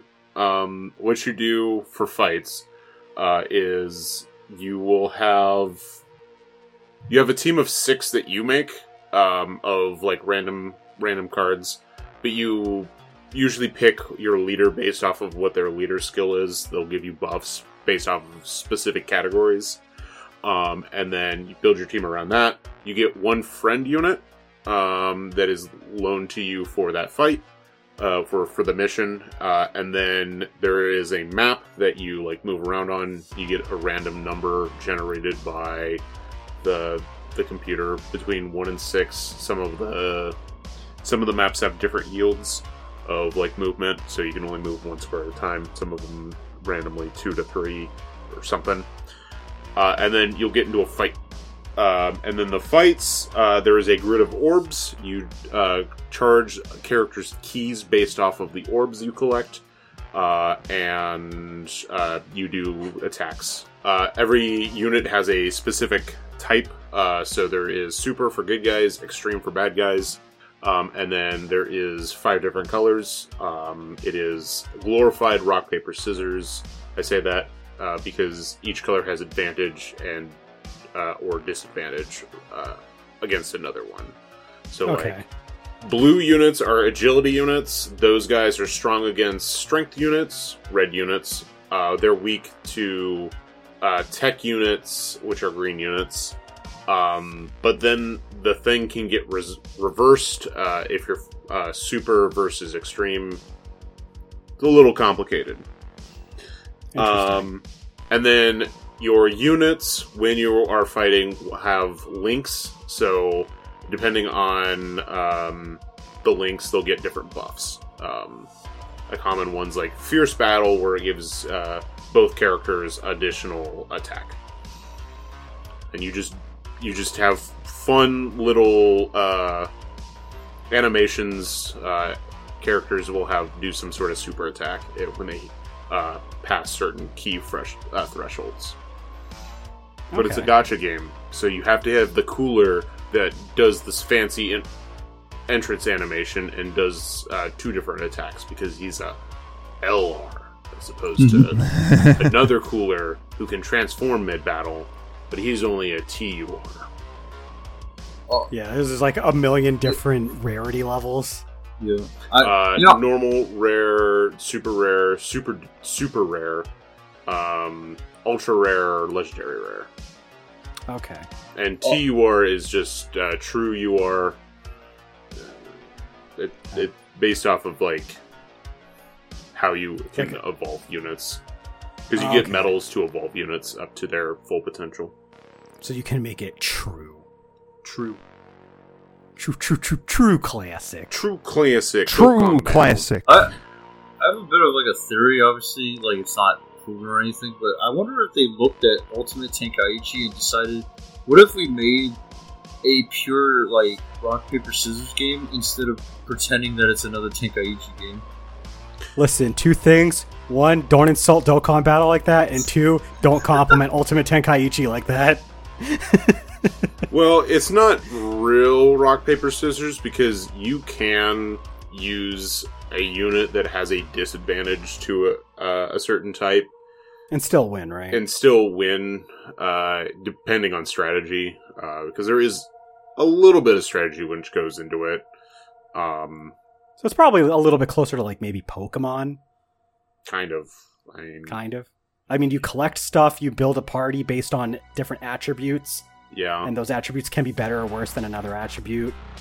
Um, I mean, the biggest thing is uh, you can't switch out your party in the middle of a of a, Right. a thing. Uh, there Because are it's like a it's like a whole party at the same time thing, right? Yeah, you, you use your six. Um, there are some fun modes um, that will let you. There's a, a mode called uh, Virtual Clash, um, which lets you you choose 120 odd units uh, to start off, uh, and then you have to continuously make parties um, as and and challenge. Um, it's like 10 10ish fights. Interesting. Um, like- and you like when you use uh, certain units, like after that fight, regardless if you win or lose, you can't use those ones anymore. Interesting. So that It's like an has- Iron Man sort of thing. Yeah, it's a, it's very strategy based because you're like, okay, you can kind of see a preview of all the different like types uh, that you're going to be fighting. So like level one will have like one unit that is strength and one unit that's agility, and then you go into the next one and it's like, all right, you've got like three fights this time, and they're these three colors, and the last one's like five fights, and the final boss is this color. So you like want to build your teams, use them up uh, in that. It's probably the the mode I look forward to the most. Um, it doesn't reset often enough, and that's the mode actually that they recently added the Hatchiyack um, Oh, that you can get as a, an LR unit. Oh yeah. All right. All right, I'm done talking about Dokkan Battle. You can- Let's move on to the next game. I'm fighting Bardock. Good uh, job. And I just shot him. It- he died. It's time for Dragon Ball Z Extreme right now. Butoden, released for the. Nintendo DS in 2015. Developed by ArcSys, published by Bandai Namco. 2D fighting game with up to 3v3 battles with characters included covering the arcs of Dragon Ball Z and some side content, and some of Dragon Ball Super. Several different single player modes, including a scenario mode different to each character, and an adventure mode with various world maps. this game's pretty good. It's solid. It's probably not the best of the Butoden games, um, but it's still a lot of fun. Um, the like story mode is like a little weak because it's like what it's like t- It's just them. Re- it's just them refighting the same people, th- and they're just back again. And it's Yeah. like whatever. And there's a lot of like dialogue squares where you just have them talking to each other. yeah, but the the adventure mode is pretty fun. Yeah, it is. Uh, so one thing I didn't mention is it. I say th- up to three v three, and that's because the unique aspect of this game is that there is a core roster of characters that you can use for actual full combat, but there's also um, a large cast of basically Assists. just assists characters. And they'll come in and they'll do a thing based on which character it is. Like Chi Chi will scream at the top of her lungs and obscure some of the screen. Um, you know, certain characters like forms of Frieza or Cell that don't appear as actual playable characters will just pop in, they'll do a certain attack. So you can't use three characters if you use assists, but your assists you can actually use like basically up to two assists per what would be a character slot. So you could have like one character and four assists, or you could have like two characters and two assists, or you could have just you know three characters. It you can mix and match. Uh, you could have like you know a, a combination of them. Uh, I like like basically I agree with what Landon said. The adventure mode is actually pretty neat. You have, you know, it's like a it's like a weird adaptation of the story where it's like time spent it's like time forward, more present, but like they're still refighting old enemies again. And But it's you know that's the mode where you get most of your assist units. Yes, it's where you're going to unlock most of the assists. The um my only major complaint with the game though is that the roster's not great. No, it's Like, not. it's- It's, It's, like, what, the roster the 10? roster of playable character no, so the roster of playable characters is like I want to say it's like 20 to 25, but the problem is is that most of them are repeats. Like you have like four Gokus, three Gohans, like three Vegeta, two or three Vegetas, like so half the cast is already taken up with just multiples of these same characters. So I was So right. how- it is like ten. Basically, it's like 15, Yeah. but still. So like It is you know how in most you know how in most well, yeah but the thing is is there's not like a billion other characters is the problem so like you know how in like a lot of the dragon ball games where like you'll have your mainstays and then you'll usually have like a decent amount of like uh, other stuff because usually you always have frieza cell Buu and then you'll sometimes have like all forms of Buu you might have like Dodoria, Zarbon, all of the Ginyu Force. Maybe you only have like one or two of the Ginyu Force. You literally only get Ginyu, Final Form Frieza, Perfect Cell, Kid Buu, not even Majin Buu. Oh, I think no, I think you do get regular. No, no, you don't get Majin Buu, do you? I I'm forgetting, but you don't get Super Buu. He's not in. That much I'm 100% certain of. There's no Android 18 and 17, even though Android 18 is like in most of the games where there's a playable fighting character.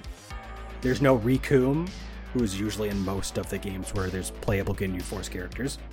So they're missing. So there's like Krillin, Yamcha, fuck? Tien, not playable. They're assists only.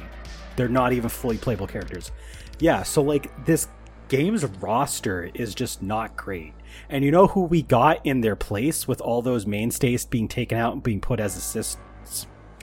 Bardock God damn and it. Broly again. No surprise. But I like Bardock. I mean, yeah. The, I mean, Bardock is pretty fun as a character. It's just it's a shame. Like there's they there's so many characters that are only assists that really should have been fully playable characters. Like there's no reason characters like Krillin and Android 18 should be relegated to assist when they absolutely should be playable. But Uh, Bardock and Broly both have their fans, but for different reasons. right. But yeah, that's my only gripe about the game is the roster's 18's a not good. playable character. Oh, she is.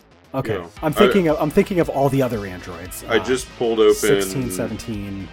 Yeah, I just pulled it open the uh, the list. 18 Bardock, Okay. Beerus, Broly, uh, Ginyu, Cell, Frieza, uh, Future Trunks, Gohan times three, four. Sorry, Goku times four, um, because he gets access to base Super Saiyan, Super Saiyan God, Super Saiyan Blue. Uh, Gotenks, Kid Buu, Krillin, Majin Buu, Nappa, Piccolo, Okay, so Raditz, Majin Buu is in there. and Vegeta. Oh yeah, no, they they have Nappa, Piccolo, and Vegeta, so they have like full Saiyan Saga representation, and then like almost nothing from the Frieza saga except for Ginyu and Frieza, Yeah, A- and then only like Android 18 and Cell from the Cell arc, and like Kid Buu and Majin Buu from the Majin Buu saga, like nobody else. So it's like the roster's seriously lacking after you leave the Saiyan saga. Yeah, and I mean, even like the Z fighters, you like, yeah, you have half of them. you have Krillin, Goku, Future Okay, Trunks, Krillin and is Vegeta. So Tien and Piccolo. Yamcha are the ones I'm forgetting. Yeah, those are the two big ones that you're missing. So it's it's weird. There's just a lot of bizarre exclusions from this game, but it's otherwise really solid. I mean, it is Arc System Works that did it, so like the actual gameplay is solid. It's just not as good of a roster. Plus, when you do like the ultimate rush attacks, where like there's like a screen transition and they do an ultimate attack at their opponent, they're kind of laggy. Like they take a little bit to like and to, to go through the animation. It's like kind of slow mo, but it's still pretty cool. No Hercule, no thank you. Dragon Ball Fusion Next released for the 3DS in 2016. Uh, developed by Ganbar- Ganbarion uh, and published by Bandai Namco. Has its own unique story revolving around a pair of friends wishing for the ultimate tournament to take place, with heavy emphasis on the concept of fusion. Turn based RPG with strategy elements, with a custom character that can be one of five different races Earthling, Saiyan, Namekian, Off-Worlder, and Alien. Uh, Those actually encompass like almost every race right. that's ever appeared in Dragon Ball ever. Like they just fused a bunch of them into like an overall arching race. For So Kai's, Frieza race, demons, like all Yeah. that shit, it's in there. Characters included over Dragon cover Dragon Ball, Dragon Ball Z, Dragon Ball GT, and Dragon Ball Super up through the Goku Black arc. This game is amazing. Like, not enough people played it, and I think that's probably because it's a 3DS game. Might also But- be the chibi so- models. Yeah, it's not a style for everyone, but other than that, it's It's got a unique gameplay loop. Oh yeah, like you can collect tons of characters. You've got different world maps you can explore, challenge characters on the overworld, collect stuff, do fusions. It's ah, so good, good stuff. I would love a sequel. This I would it- too. It's so fun, and there is a lot of fun, unique fusions that you don't get to see enough of outside of the game. And Dragon Ball Z Dokkan Battle, which features crossover content of fusions. So, um, just to kind of explain a little bit more about how the game's gameplay uh, works. So, for the combat, it's turn-based, but it's inside of like a like a circle, and that circle you have movement that you can do. And you, when you do attacks, uh, the enemy characters that you're fighting, which will usually be up to a party of five, which is equal to your party of five, you'll be uh, able to knock enemies into each other. Oh wow, that uh, that's Pinich, right? The Yep. rival Yep. um, you'll be able to knock enemies into each other. You can build up a gauge uh, for each character. They'll have like certain amount of like little circles for like their ki, and a lot of their special attacks will take up two, three, four, up to like a total of I think it's like ten or twelve, and you can let out these more powerful attacks by doing them. Or you can just do basic melee or basic ki attacks, and then you can also do like uh, like this weird pentafusion. I can't remember what they call it, but like all five of your characters fuse together, and then they just do this gigantic ultimate attack that does a shit Oh, ton of damage. And you get to, like, one. Yeah, and you get to like do some like QTE style uh, events for those. So like that's the core uh, battle system in a nutshell. And like Landon said, it's a lot of fun. It's you don't have to actually participate too much in the fusion aspect. They show you how to do it, but you don't need to use it too much. But like there's so many different fusions you can do. Both with just generic characters and actual cast characters. So it's it's just a really solid game, and I do agree with Landon. I hope that it gets a sequel at some point eventually. Oh wow, and that's Tekka. Mm-hmm. Sick.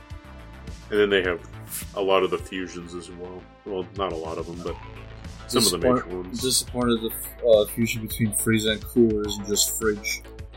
I can't remember how many specific uh, what the number was, but like be- between all of the actual characters you can use, and then just like the generic uh, characters that you can get access to that are different races, I think they said I think there's like a thousand different combinations you can get for characters. Wait, doesn't Fusions bring back uh, Gokule and Tiencha? all of those fusions that you remember in that game somewhere? You The only like, the- one who doesn't come back is the Krillin Cell fusion. Yeah. right? He's the only fusion that does not come back for that game. And Lord as my witness, God, I will destroy. That's Open it. my statement. But it, Just ha- you will destroy. but I it will has, Okay, destroy. Beerus. has a special boss fight with Grade A Broly. Thanks. Yeah, Dragon Ball Fusions, really good underrated game. Check it out. Next game, Next stream game? Question mark. maybe. Potentially. Uh, next game is another big one. Dragon Ball FighterZ. Released for PS4, Smash. Xbox One, and PC in 2018 with a Switch a Switch version later that year. Uh, it was developed by ArcSys and published by Bandai Namco. It is a 2D fighting game with Arc System Works' typical th- team-based mechanics, with characters covering the various arcs of Dragon Ball Z and the first several arcs of Dragon Ball Super up through the Goku Black arc. Uh, received DLC support for several years, adding more characters covering some movies and specials, some characters from Dragon Ball, Dragon Ball Z, Dragon Ball GT, and Dragon Ball Super. Uh, a unique story revolving around the character Android 21 in her Majin form. Gameplay for the story similar to Go- uh, Budokai 2's Dragon World. Uh, graphical style extremely close to the manga. So yeah, this game is This Like- is, if I had to pick one, probably my favorite Dragon Ball game. Nice. it's it's really fucking good. I mean, like Arc System Works is like extremely good at what they do, which is you know gorgeous looking 2D fighters, and this is a gorgeous looking 2D fighter, and it just happens to be extremely fun to play. It's very easy to like. It's it's like one of those like easy to pick up and play, difficult to master type games. Uh, the I would say the vanilla roster is like a little small, but there's a shitload of DLC for this game. the the vanilla roster of fighters is still better than Extreme Butoden's though. To be True, fair. but this true, is also better better represented. this is also a console game. To be fair, True. And they definitely had a better budget. Uh, one last thing I wanted to say about Extreme Butoden before I forget. Uh, did you know that it was a crossover game with a One Piece game? So you could play like between those two games. I think I did know that. Yeah, But but we didn't get the One Piece game over here. Isn't that why. badass? that's super badass. And like One yeah, ba- Piece is as popular as Dragon Ball over here. Yep. And No reason they couldn't have done it. Tons of video games. In fact, there was like at, at, at least what one or two for the 3DS. Yeah, And the funny thing is, is like Extreme Butoden, they didn't localize like the voice cast. It just uses a Japanese voice acting. So there was no reason why they couldn't have just done the same thing for the One Piece game. Anyway, let's move back on to fighters though. uh, remember when this game came out and the online also didn't fucking work? Hey Bandai, Bandai fucking Namco. Fix your Fix your Fix shit. fix your Online, goddamn please. online, please. It's like the it's like the one thing. The one thing It's they're the one really thing. bad at. But no, uh, I don't remember when it's supposed to come, but they said that they were supposed to be roll- doing rollback netcode for this game, which would be fucking amazing if they haven't already implemented it. Do so. Yeah. But no, fucking this is a great game. I I have like very few complaints, if any. I I mean I even played through like the entire story mode when it came out. story mode's pretty. The fun. story mode's good. Oh yeah, it's solid. It's no The character- Budokai 2 story mode, but or Budokai Tenkaichi 2 story mode, but I, I think it is better presented though. The character interactions are oh, just like the, the hilarious. the- yeah, incredible. Oh yeah.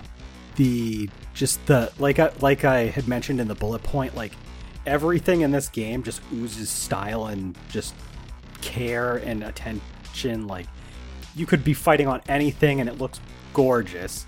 All the characters talking in the cutscenes, it looks exactly like if you were reading it right out of the manga. It's just gorgeous presentation. The game feels really good to play as well. It makes you With feel like you're playing as Goku. Yeah. Uh, hey, I it's like me just the Goku. I like the fact that, like Jack said, it's pretty simple to pick up, and unlike some of the pre, a lot of the previous games that we had talked about, there's actual just think it's to it being a newer game. It has button mapping, so you can just map whatever buttons are you're most comfortable with using for whatever things.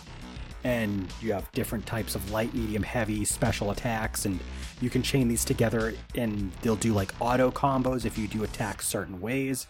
So it's just it's just a lot of fluid gameplay and just really solid just fun just great great combat on Great- top of a great package of everything Great else. gameplay, great graphics. Hell yeah I'm surprised they haven't done a FighterZ 2, but I guess it, there's no money in making new games when you could just make DLC forever. Yeah.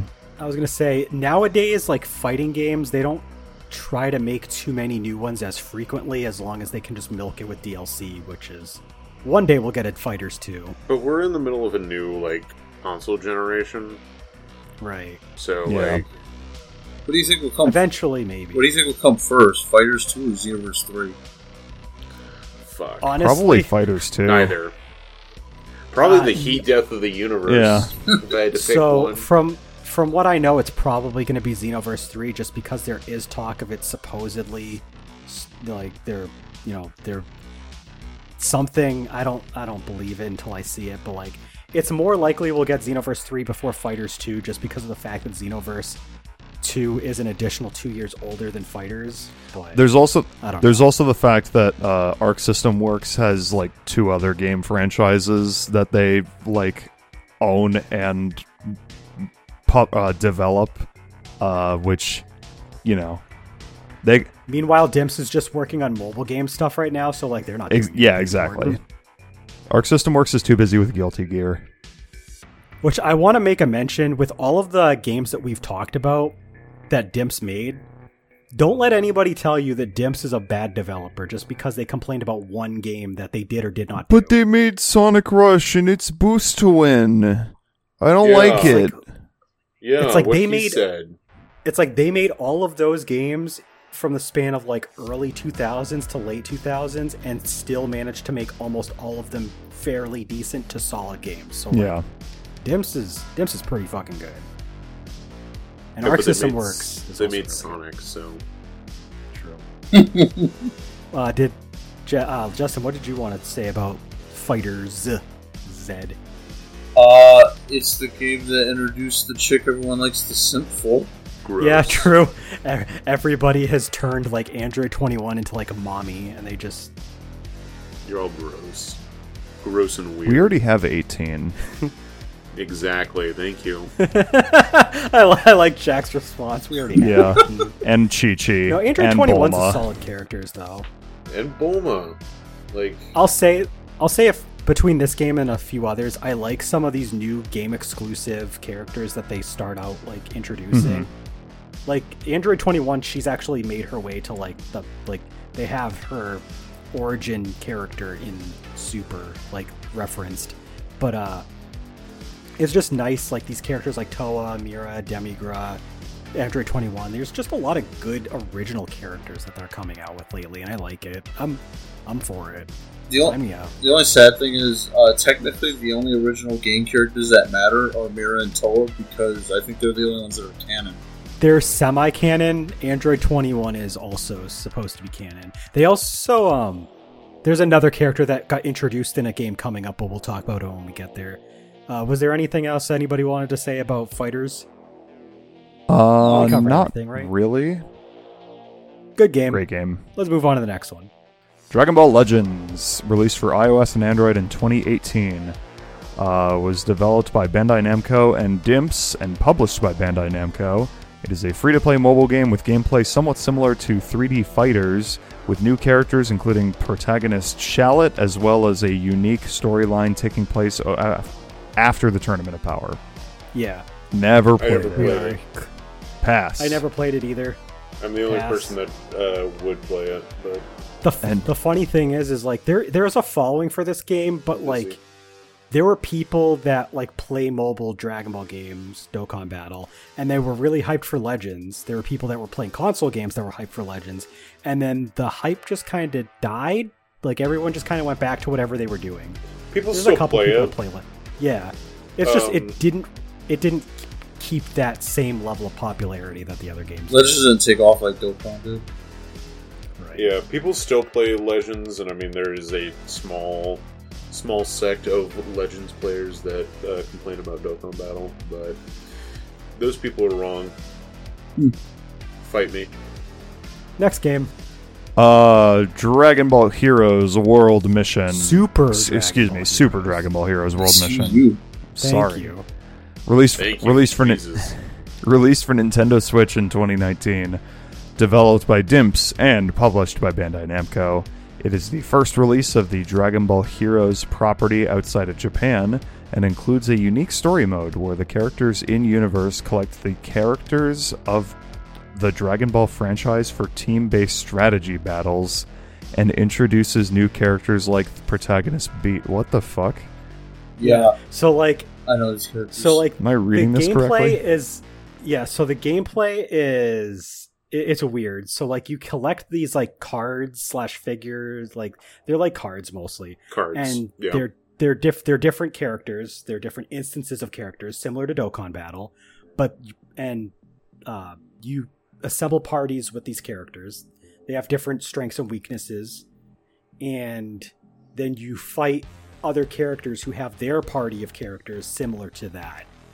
It's uh i like the story mode for it though. It's pretty funny. They have like this character like great saiyaman 3 that's like ah, he's dressed from Dokkan Battle.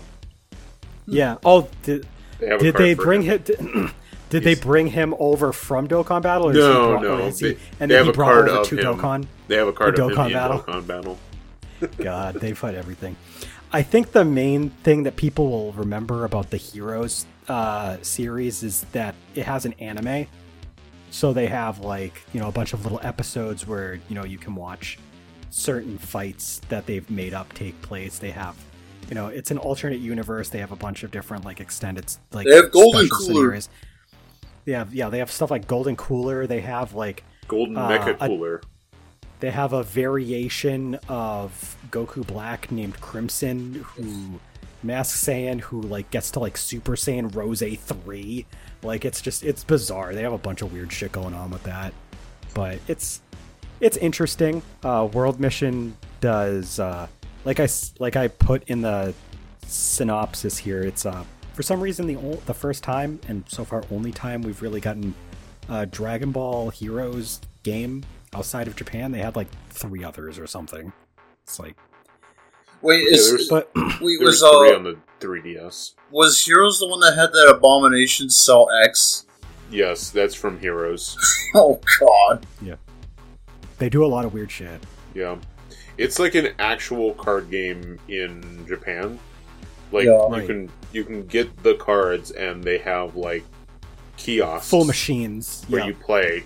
Um, they actually like test demoed it out in North America 2018, I think. Um, uh, they were supposed to have it at uh, uh, I went to Rose City Comic Con that year, and they were supposed to have it there, but like it was like so popular in uh, Comic Con that year, uh, uh, San Diego Comic Con, that like people were like stealing cards and stuff to where they couldn't Th- like That's shit. run it, and the machines were like down, so they're like, sorry. It was like, fuck you. Well, you kind of get practice for that game if you played that. Uh, was it that figure mini game that was in Xenoverse Two?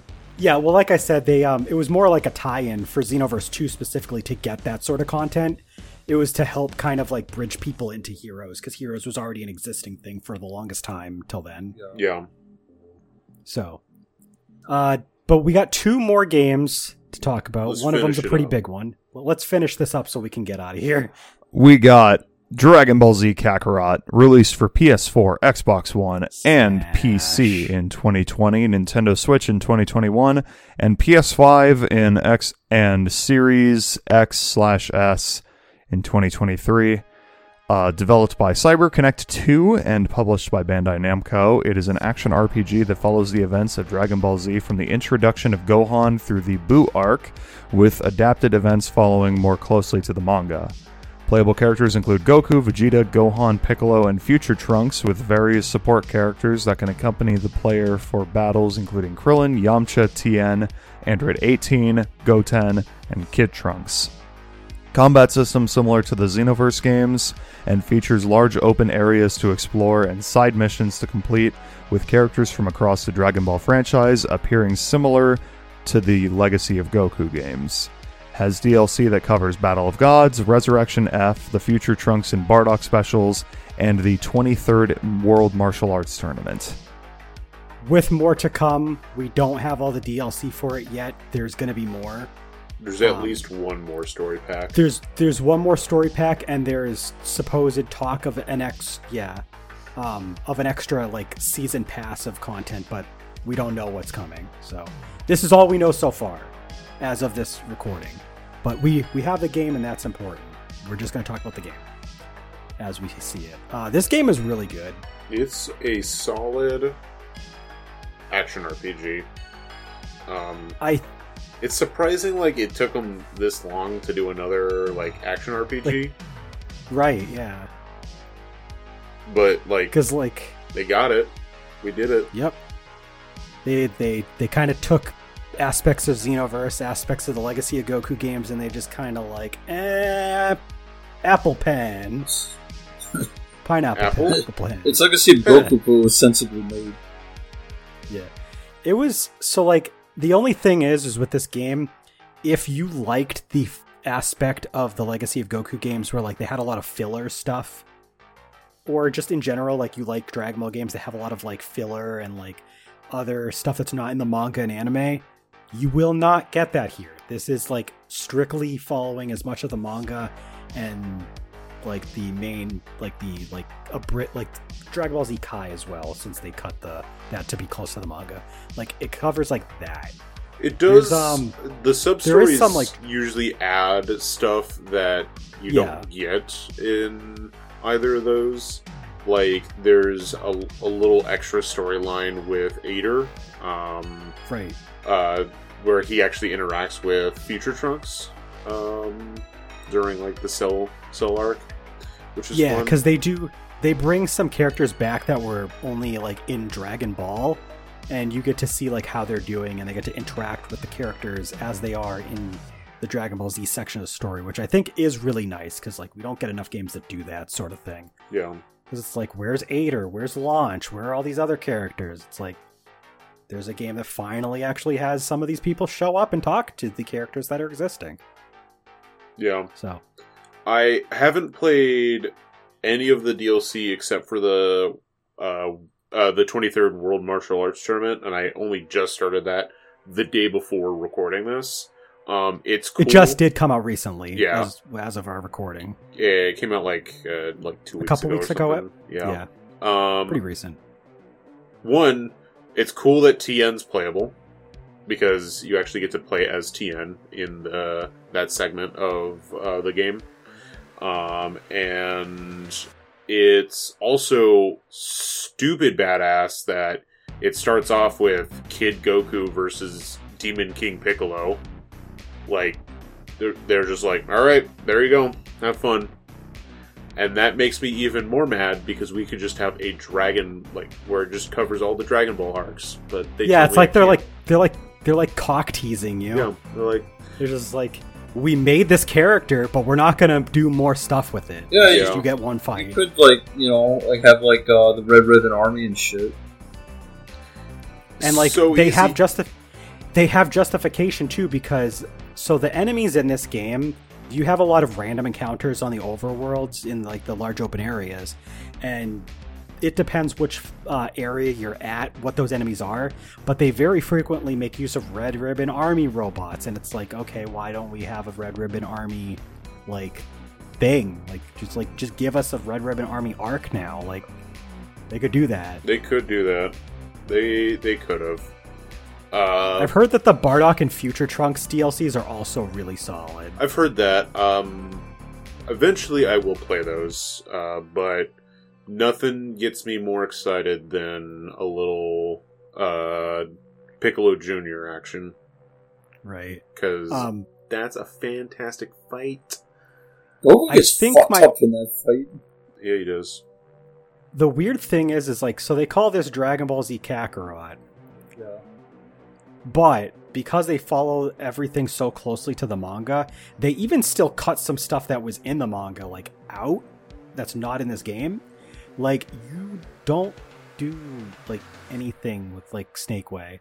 Like, like Goku runs to, down Snake Way to, like, go meet King Kai, but that just, like, doesn't really happen in the game. Like, it just cuts to, you know, Piccolo training Gohan, and you do a lot of that stuff. Because that was too like they'd probably make you like actually run it, and it's like too much of a long linear path that people get bored. Yeah, maybe. It's just weird because like they stuck so close to the manga, so I understand why they didn't have filler, but they also just straight up cut certain stuff out and it just skips around. other than that, though, like the gameplay itself is solid. The combat's fun. Leveling up characters is a lot of fun. So it's it's still a fun time. It just has some weird skips in content during the main story, but you get a lot of cool sub story stuff to make up for it. You can fish, and Goku shakes his tail. That's weird, but you know. That's, that's how you fish. Just shake your ass, and a fish will come and bite. The Slowbro method. Or the Slowpoke method, excuse me. No, the, the fishing, fishing and stuff like that is fun though in this game. Just like What a thought Besides stuff. fish in a Dragon Ball game. We've reached it's an RPG. You have to fish. we've reached the true. end. Uh, over three hours into this podcast. Not quite the end. We still have like one last Yeah, thing to do. But let's talk about the I, last game. well, that's on what I meant. We're on the last game. Uh, Dragon Ball The Breakers, released for PS4, Xbox One, PC, and Switch in 2022. Developed by Dimps and published by Bandai Namco. Asymmetrical action game similar to Dead by Daylight, taking place in the same universe as the Dragon Ball Xenoverse games, with some crossover content available between The Breakers and Xenoverse 2. It's all According to the according to the community, this game is like dead already. Um, I stopped playing it after season one, so I wouldn't know.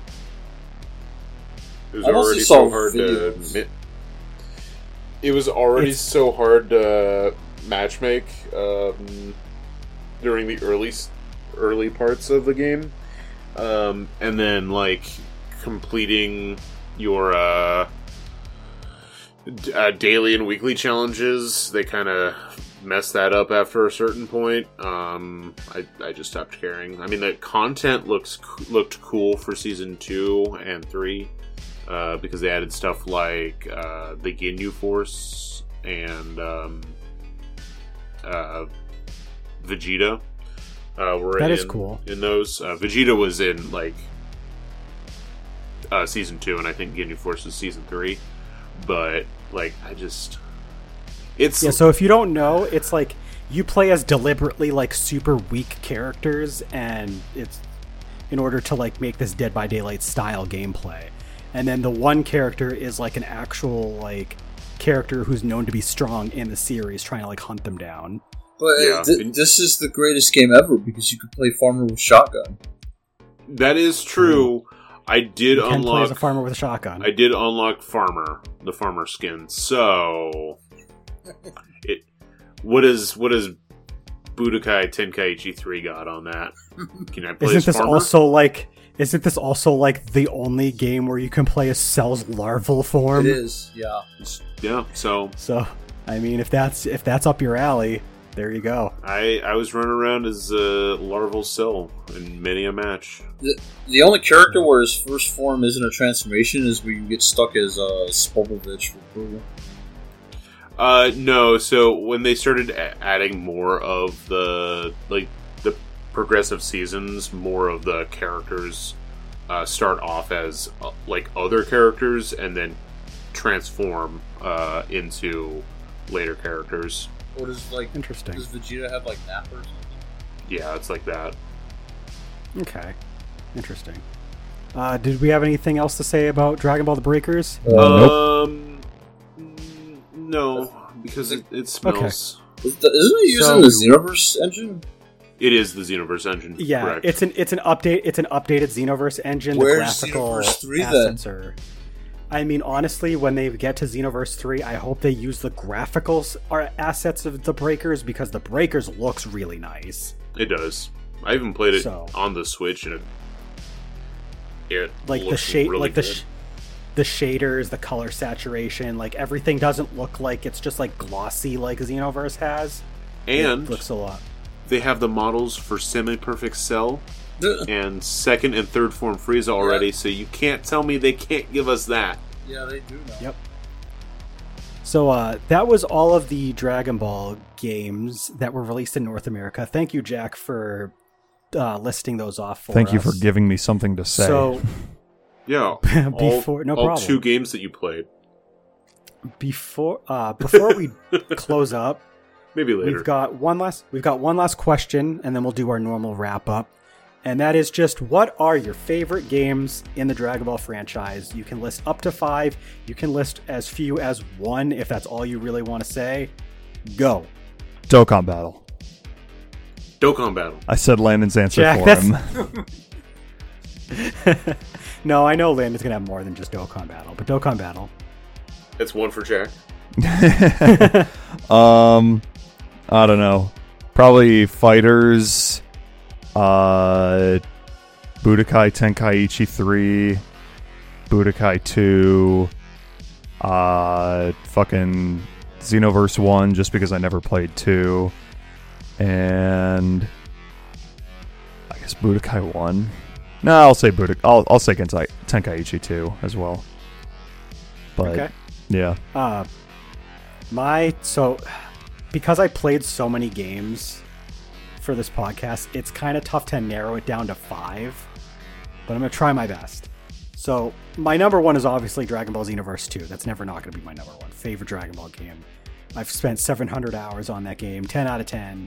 Give me Xenoverse 3 already. God damn it.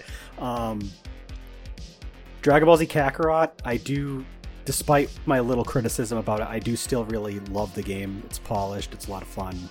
Just have, just have had a really good time with it. Uh, Dragon Ball FighterZ because it's super solid gameplay, story, presentation, just really good. Dragon Ball Fusions, that game is just fun as hell, super underrated, really good gameplay, nice alternate universe story with you know a bunch of cool, you know, special, unique things that you really can't get in any other game. The last game is such a hard choice, though. Attack of the Saiyans. gonna give it Attack of the Saiyans. Attack Attack, of the, Saiyans. Saiyans. Dragon Ball Z Attack of the Saiyans is my top is my last one because that game's just so good. I really wish they could have made it a follow up. If I had to give like one honorable mention, it'd probably be Budokai 2 though. But yeah, that's that's me. Uh, uh, Justin, what about your top five? Up to five. You don't Uh, have to say five. it'd probably be Tenkaichi 3, Budokai 3, um, Fusions, see, FighterZ, and probably Xenoverse 2. Yeah, it's, it's a pretty good set of five. All right, Landon, tell us why all of our answers are wrong, except for when Jack said Dokkan Battle, and tell us what yours are. Ultimate Battle 22, GT Transformation, uh, Evolution, 4 Kinect, and you know what? Budokai Tenkaichi 3. wow. Did I? None did of I- those. So the funny thing is, is like not all of those were even bad games. It's just none of those are ones that you would pick. Did I do well? Did I did I ace the assignment of games I would never want to play? Yeah. Wow. No. Um, games I really like. Uh, let's go. Yeah, Attack of the Saiyans. Duh. Excellent. True classic. True motherfucking classic. Jack, you better play this game. Uh, You should. you should. Okay. Um, let's see. Number two. Number two. Number two, baby. Uh, let's go. Yeah, Budokai Tenkaichi 2. Um, let's go Budokai 2 because I love that board game nonsense. Um, you can have Kakarot and uh, eh, you can throw in Dokkan Battle if you if you really want. I don't know. No one's If ever you heard didn't put. D- if you didn't put Dokkan Battle, what would you put instead? uh, probably maybe Advanced Adventure. Like That's a good pick too. That, that one's fun. Um, I like me a little bit of OG Dragon Ball content. Um, Yeah. Not enough of it. Oh, uh, sorry, Fusions. Fusions is up there. Fusions. Take up uh, what's what's one of the games I hate that I put in the list? Uh, probably Fusions over Kakarot. Kakarot's fun. I, th- I, I was gonna say I think that that that's a more Landon pick. I think. there you go. But yeah, no, Jack, you actually really would like Attack of the Saiyans based on the content. Okay. So, Keep that in Yeah. mind. uh, that's all we have for the Dragon Ball podcast. But we gotta catch up. It actually has been quite some time since our last podcast episode. Almost a month. almost a Damn. month. So Yeah, I August tenth How was was when we recorded num- number twelve. It is September fourth. So yeah. So how's everybody been? Anybody have some cool stories to share? What you been up to? Uh, it has. I has. went to Vegas in the You went- meantime. How was that? Landon did go to Vegas. I'll get to that. You go first. Oh, okay. I'm busy. Making me go first, He's busy play. He's busy playing Dokkan Battle. bitch. Yeah. What? Can't hear Bitch. you over the Dragon Ball. Oh, okay. Uh, This man is so dedicated to Dragon Ball. He's playing Dragon Ball during the closing segment. He, he's a man that knows what he wants. Um, honestly, Both the guys shooting beams at each other. honestly, the past couple weeks have been kind of quiet for me in terms of things that have been going on. This past or this, well, when is this one going up? Like next week? Uh, it'll be on the 15th when it comes Okay. up. So Um, 10, 10 days. we're recording this on Labor Day, uh, and I went to a couple of local shows that some of my friends put on uh, over the weekend, and both of them were pretty sick, uh, especially the one on Sunday. Uh, my girlfriend and I finished watching Breaking Bad uh, a little while ago, which I still love, and she also loved. Uh, she started showing me Jujutsu Kaisen recently, uh, and I have been enjoying it. Oh, We're, like, halfway through. fun. Yeah. Um, who's your favorite character? Oh fuck. Uh, I'm I'm bad with names. Hold on, I'm gonna have to pull up Just- the Describe him. the guy that's Describe them. the blindfolded guy. Oh, okay. Yeah, Gojo. yeah. Got it. Yep. Everyone loves Gojo, but Yeah. that's fine. But also the amazing. the fucking shit. I'm gonna need to pull up the list of uh Yeah, do it. characters. I'm, I I'm take guessing- it. I take it you've seen it. I have not seen it. I I've been reading it. Oh, okay. Yeah. Um so I think I've seen everything like I've read everything that has been in season 1. hmm Um and then I I haven't read everything that has been featured in season 2. Uh but I have I like good uh knowledge. I like not I like Nanami a lot too. Uh, who She's great. who who just got introduced in a couple episodes ago, and he's very much a no nonsense bad bitch. Um, yeah. it's good so far. I'm enjoying it. Uh, aside from that, uh, I don't know. Not not really too much going on. Hanging out with my girlfriend. It's been going good. Uh, just working mostly outside of that. Twerking for the weekend. We just started uh, Spookfest preseason. Although I guess by the time this goes up, it'll probably have the Walking Dead stream will have finished. Uh, we have finished the, Spookfest preseason. That's probably going to end. well, I mean, I uh, I have plans for what to do. I have plans for what the next preseason game will be. That's true. He does. So The next the next preseason game is actually our watch of Dragon Ball Evolution. Hell yeah, baby! I do Get fully spooked. I do want to watch more horror movies this year uh, for Spookfest because we only had time to do one last year, and that bummed me out that we couldn't do more. So we got to get see what time we have this year. yeah. Anyway, Cloud. Um, I'm not. I don't really think, even though it's been like a good few weeks that I've been up to anything really new. Like I did mention in the last podcast that I started getting back to like playing Magic the Gathering with my friends, mostly on a weekly basis, but you know sometimes taking a break every now and then.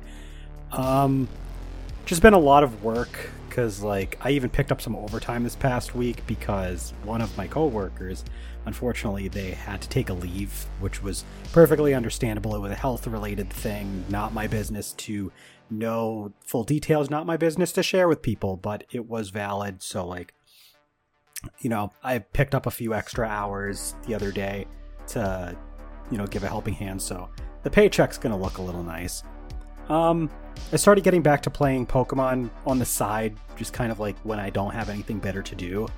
So, uh, especially after we did our game collection podcast, or not podcast, Patreon exclusive video, it made me want to start playing some uh, Fire Red Leaf Green to continue my shiny Dunsparce hunt, which is still not going well. But I did start getting back to Pokemon Go, and I ended up getting a shiny in that the other day, so that was cool. Uh, am I really doing anything else all that new? No, my girlfriend and I have been like rewatching a bunch of like old TV shows that just are you know good good cartoons like King of the Hill, uh, you know, more Futurama. Been watching the new season of Futurama. That's pretty good actually. It's really actually the new season of Futurama is pretty solid. Uh, and then I, I think I jumped back in and rewatched and watched a little bit more Dragon Ball Z Kai and made it to uh, when um, when Cell appears, yeah, and Piccolo fuses with Kami and confronts him. But uh, nothing really too new. I mean, I've just been kind of doing a lot more of the same old and just kind of getting back to some of the stuff that I've been doing. But yeah, that's what that's all with me. Justin, what's new with you? Isn't there a, a new Armored Core game or something you've been playing? Oh yeah, the game that uh, causes everybody to pussy out and download some kind of easy mode mod because they're bitches. Is that what people are doing? I've heard. Yeah, It's funny because I've heard hard. that. I've heard people say that the game is too easy. I- Because I, mean, I've I've heard I've heard closer to what Justin said than to what Jack has said, but I've heard that for the most part, people are pretty happy with the difficulty medium. But I mean, it is it is from software, and is did they even make any of the previous Armored Core games, or are they just they stepping made in? all of No, the No, Armored Core that's- games. They made all of them. That's like Oh, wow. one of That their was franchises. that was like one of their original franchises Original before the Souls Souls. games. When was it, when did Armored Core Five come out? uh, like A long time ago. when the 360 did. I don't remember. Okay, so it's probably a lot of people not realizing that Armor, like myself, re- not realizing Armored Core is a From Software series, and they jump into something else from them, and they're like, "Oh shit!" It's like, yeah, it's a From a Software Why- game. What why, did you expect? why do you think for years I've been very disgruntled with them because they keep making Souls games and pretend Armored Core doesn't exist? Armored Core Five. well, are you are you? Armored. Core Five came out in 2012. Oh wow, that's like right around when they started like moving more towards Dark Souls. Like Demon's Souls was 2009, Dark Souls one was 2011, I think. Yeah, so yeah, so this is like when they transitioned to more Soulsborne shit. So, yeah. Uh, anything else new besides Armored Core Six, though? Uh, How are you liking Armored Core Six? no, it's- I'm not somebody who does a lot of new things. You got your room remodeled, from what I understand. You did, I wa- yes. oh. Yeah, in fact, we actually waited and pushed this podcast off a little bit because we wanted to have you on as an extra person to talk about the games with us because it would kind of be weird to have Dragon Ball podcast without you. And we were like, you mentioned that you had to uh, sit in a different, you had to move to a different room because they were redoing yours, and then you moved back in. So how is it compared to uh, what it was before? Uh, I mean, there's now more walking room because everything that's kind of wasn't needed has been pushed out and either put in, That's good. put in storage or thrown away completely. I assume it's been like dusted too, so like everything's a lot more clean too. Oh yeah, mo- most of that dust was coming off the fucking carpet that we finally threw out. Ooh, that, well, that's good. Like you're the only one that's ever been. Was nice though. Yeah, you're the only one that's ever been in my room, so you've probably seen that godforsaken thing. It was it was dusty as shit. Like the whole room was dusty as shit, but it was mostly like a bookshelf and that carpet was like the worst offenders. Know, but I've gotten rid of it all. That's nice. At least your room is nice and tidy and freshened up, so that's that's always good. Yeah. Uh, Landon, what's new with you? What? Uh, Tell us about your Vegas What? trip. Yeah, the I- Vegas trip. I went to Vegas and it was so hot out that I stayed in, inside in the air conditioning after I, I was allowed to. Um, no, it was I we had fun. Fun. Yeah. Anything else? Um, I, I, I played a little bit of Sonic Superstars on the Vegas Oh. trip. Ooh. All right. Well, you don't have to share that with us because we don't need Wink. Sega ninjas jumping in and being like, Oh, I didn't have to sign anything. speak." I didn't sign anything, so I don't know. They didn't tell me I couldn't talk about it. Yeah, usually they like NDA. want. Yeah, they usually Then I- want. They like let us do things so we can talk about it. Then Um, tell us how it was. stick out that you liked? It was the Switch version because Nintendo was actually the the the host of that specific uh, Oh. part. That makes sense. Um, because it like we were at like an expo gotcha. and uh, at the Nintendo booth they had it. Um, we were playing multiplayer, so it was four player there. Um, 'cause Who'd I, you get to play as? I was playing as Amy because I okay. was I was the last to join, so I just I just got to play as Amy. Um, it was fun. Um, it is as chaotic as you'd think it'd be. Uh, a Sonic game with four people, um, all trying to move fast. Um, although we did have a lot of fun with the special stage because it was like uh, Sonic One esque special stage where it's the, the moving Okay. bits and shit. Um, but with yeah, the rotating people, screen. yeah, with four people, it actually played pretty fine. Um, Oh, that's cool. that so I was I was actually surprised at that. Um, so I am excited for the game's uh, full release, um, and I will buy the Switch version because that's all I play. And we will all be playing it together because it has online, I think, right? Oh wait, no. It should. Mario Wonder is the one. Mario Wonder does It have should. online. Ma- But, Mario Wonder does, and we absolutely are playing that one. yeah. Um, anyway, I uh, played through all of Pikmin Four. Um, I had like started Pikmin Four at the very beginning of uh, the last podcast, and I played through it all, um, mostly thanks to the Las Vegas trip, and fucking love that game. Fantastic! Go buy it right now. Leave your leave your homes and apartments and just go buy the game. I don't care what time it is that you're listening to this. Do it. Um, Go to your 24 hour game store and go pick up a copy. exactly. Like Walmart, done. Um, My Walmart actually isn't 24 hours. None fuck. of mine are. fuck. What am I supposed to do then? What if I want my Pikmin four at uh, ten thirty at night? Uh, well, we are open till 11, so as long as you get there before 11, you're good. All right, I'm going now. Um, no, so I did that. Um, love that game. Uh, started Advance Wars one plus two reboot camp. Um, most of the way through, I'm actually. Uh, I didn't. F- I'm in the middle of the uh, the final mission for the first game. Um, I would have played that tonight, but I had to do this instead. Thank you. Thanks. Super cool. Um, so that's I think mostly it for. I did go back to, uh, the Tears of the Kingdom for a hot sick, and played a little bit of that. Um, but then I was like, I should play Advance Wars. I haven't played that yet. Um, what else? What else? What else? What else? Oh, uh, we saw um, uh, the Equalizer three on uh, Saturday night.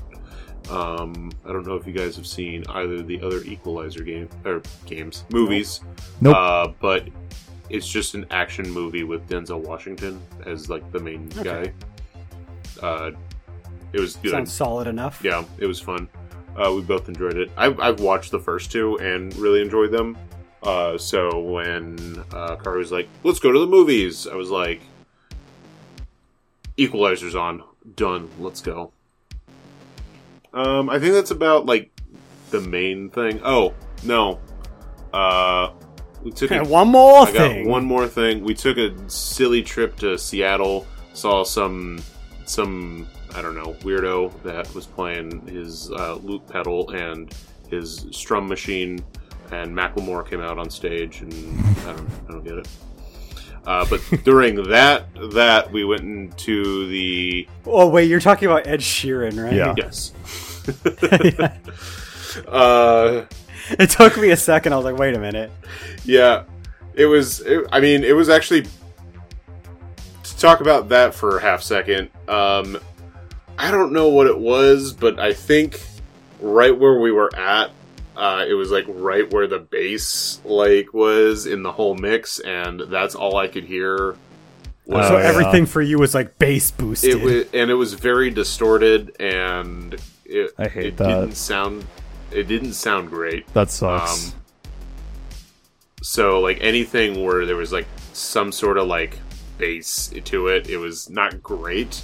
Um, but I mean, other than that, like it was a perfectly fine show. Uh, Eddie Boy did a pretty decent job. It was Macklemore like coming out and doing two songs was actually kind of fun. Um, and then uh, so yeah, the the next day we went to uh, the Klondike Gold Rush Museum, uh, the National Historic uh, like Seattle unit, um, and then we went to the Wing Luke uh, Museum for um, Asian history. That was awesome. That was a fun stop in, and then we stopped at um, a wildlife refuge on our way back home and had a good time. So we got to do something Nice. that I cared about, Cool. which was not seeing it. Sure. All right. Yeah, that's about all So- I've got. That's everything. This episode has been super long. Landon is going to absolutely murder me after he has to do all of the editing for this, for the audio for this. But thank you, everybody who's been able to join. Uh, thank you to Al, who is watching this live. Thank you, Justin, for joining us. And thank you, Jack, for helping with the emceeing. We'll see you next time. Our next planned episode is going to be on the first generation of Pokemon games, Red, Blue, Yellow, because the anniversary is coming up for that. We'll see you then. Take care, and bye bye. Bye. Thank you for listening to the Gaming Stooges Talks podcast. If you enjoyed us, consider subscribing to our podcast RSS feed or follow us on youtube.com slash gaming stooges and twitch.tv slash gaming stooges for more gaming content. If you'd like to chat with us, join our Discord. The link can be found in the episode description. We also want to thank all of our Patreon supporters. Your continued support means a lot to us. Not already one? Please take a look at what we have to offer anyone who becomes a patron at patreon.com slash gaming stooges. See you next time.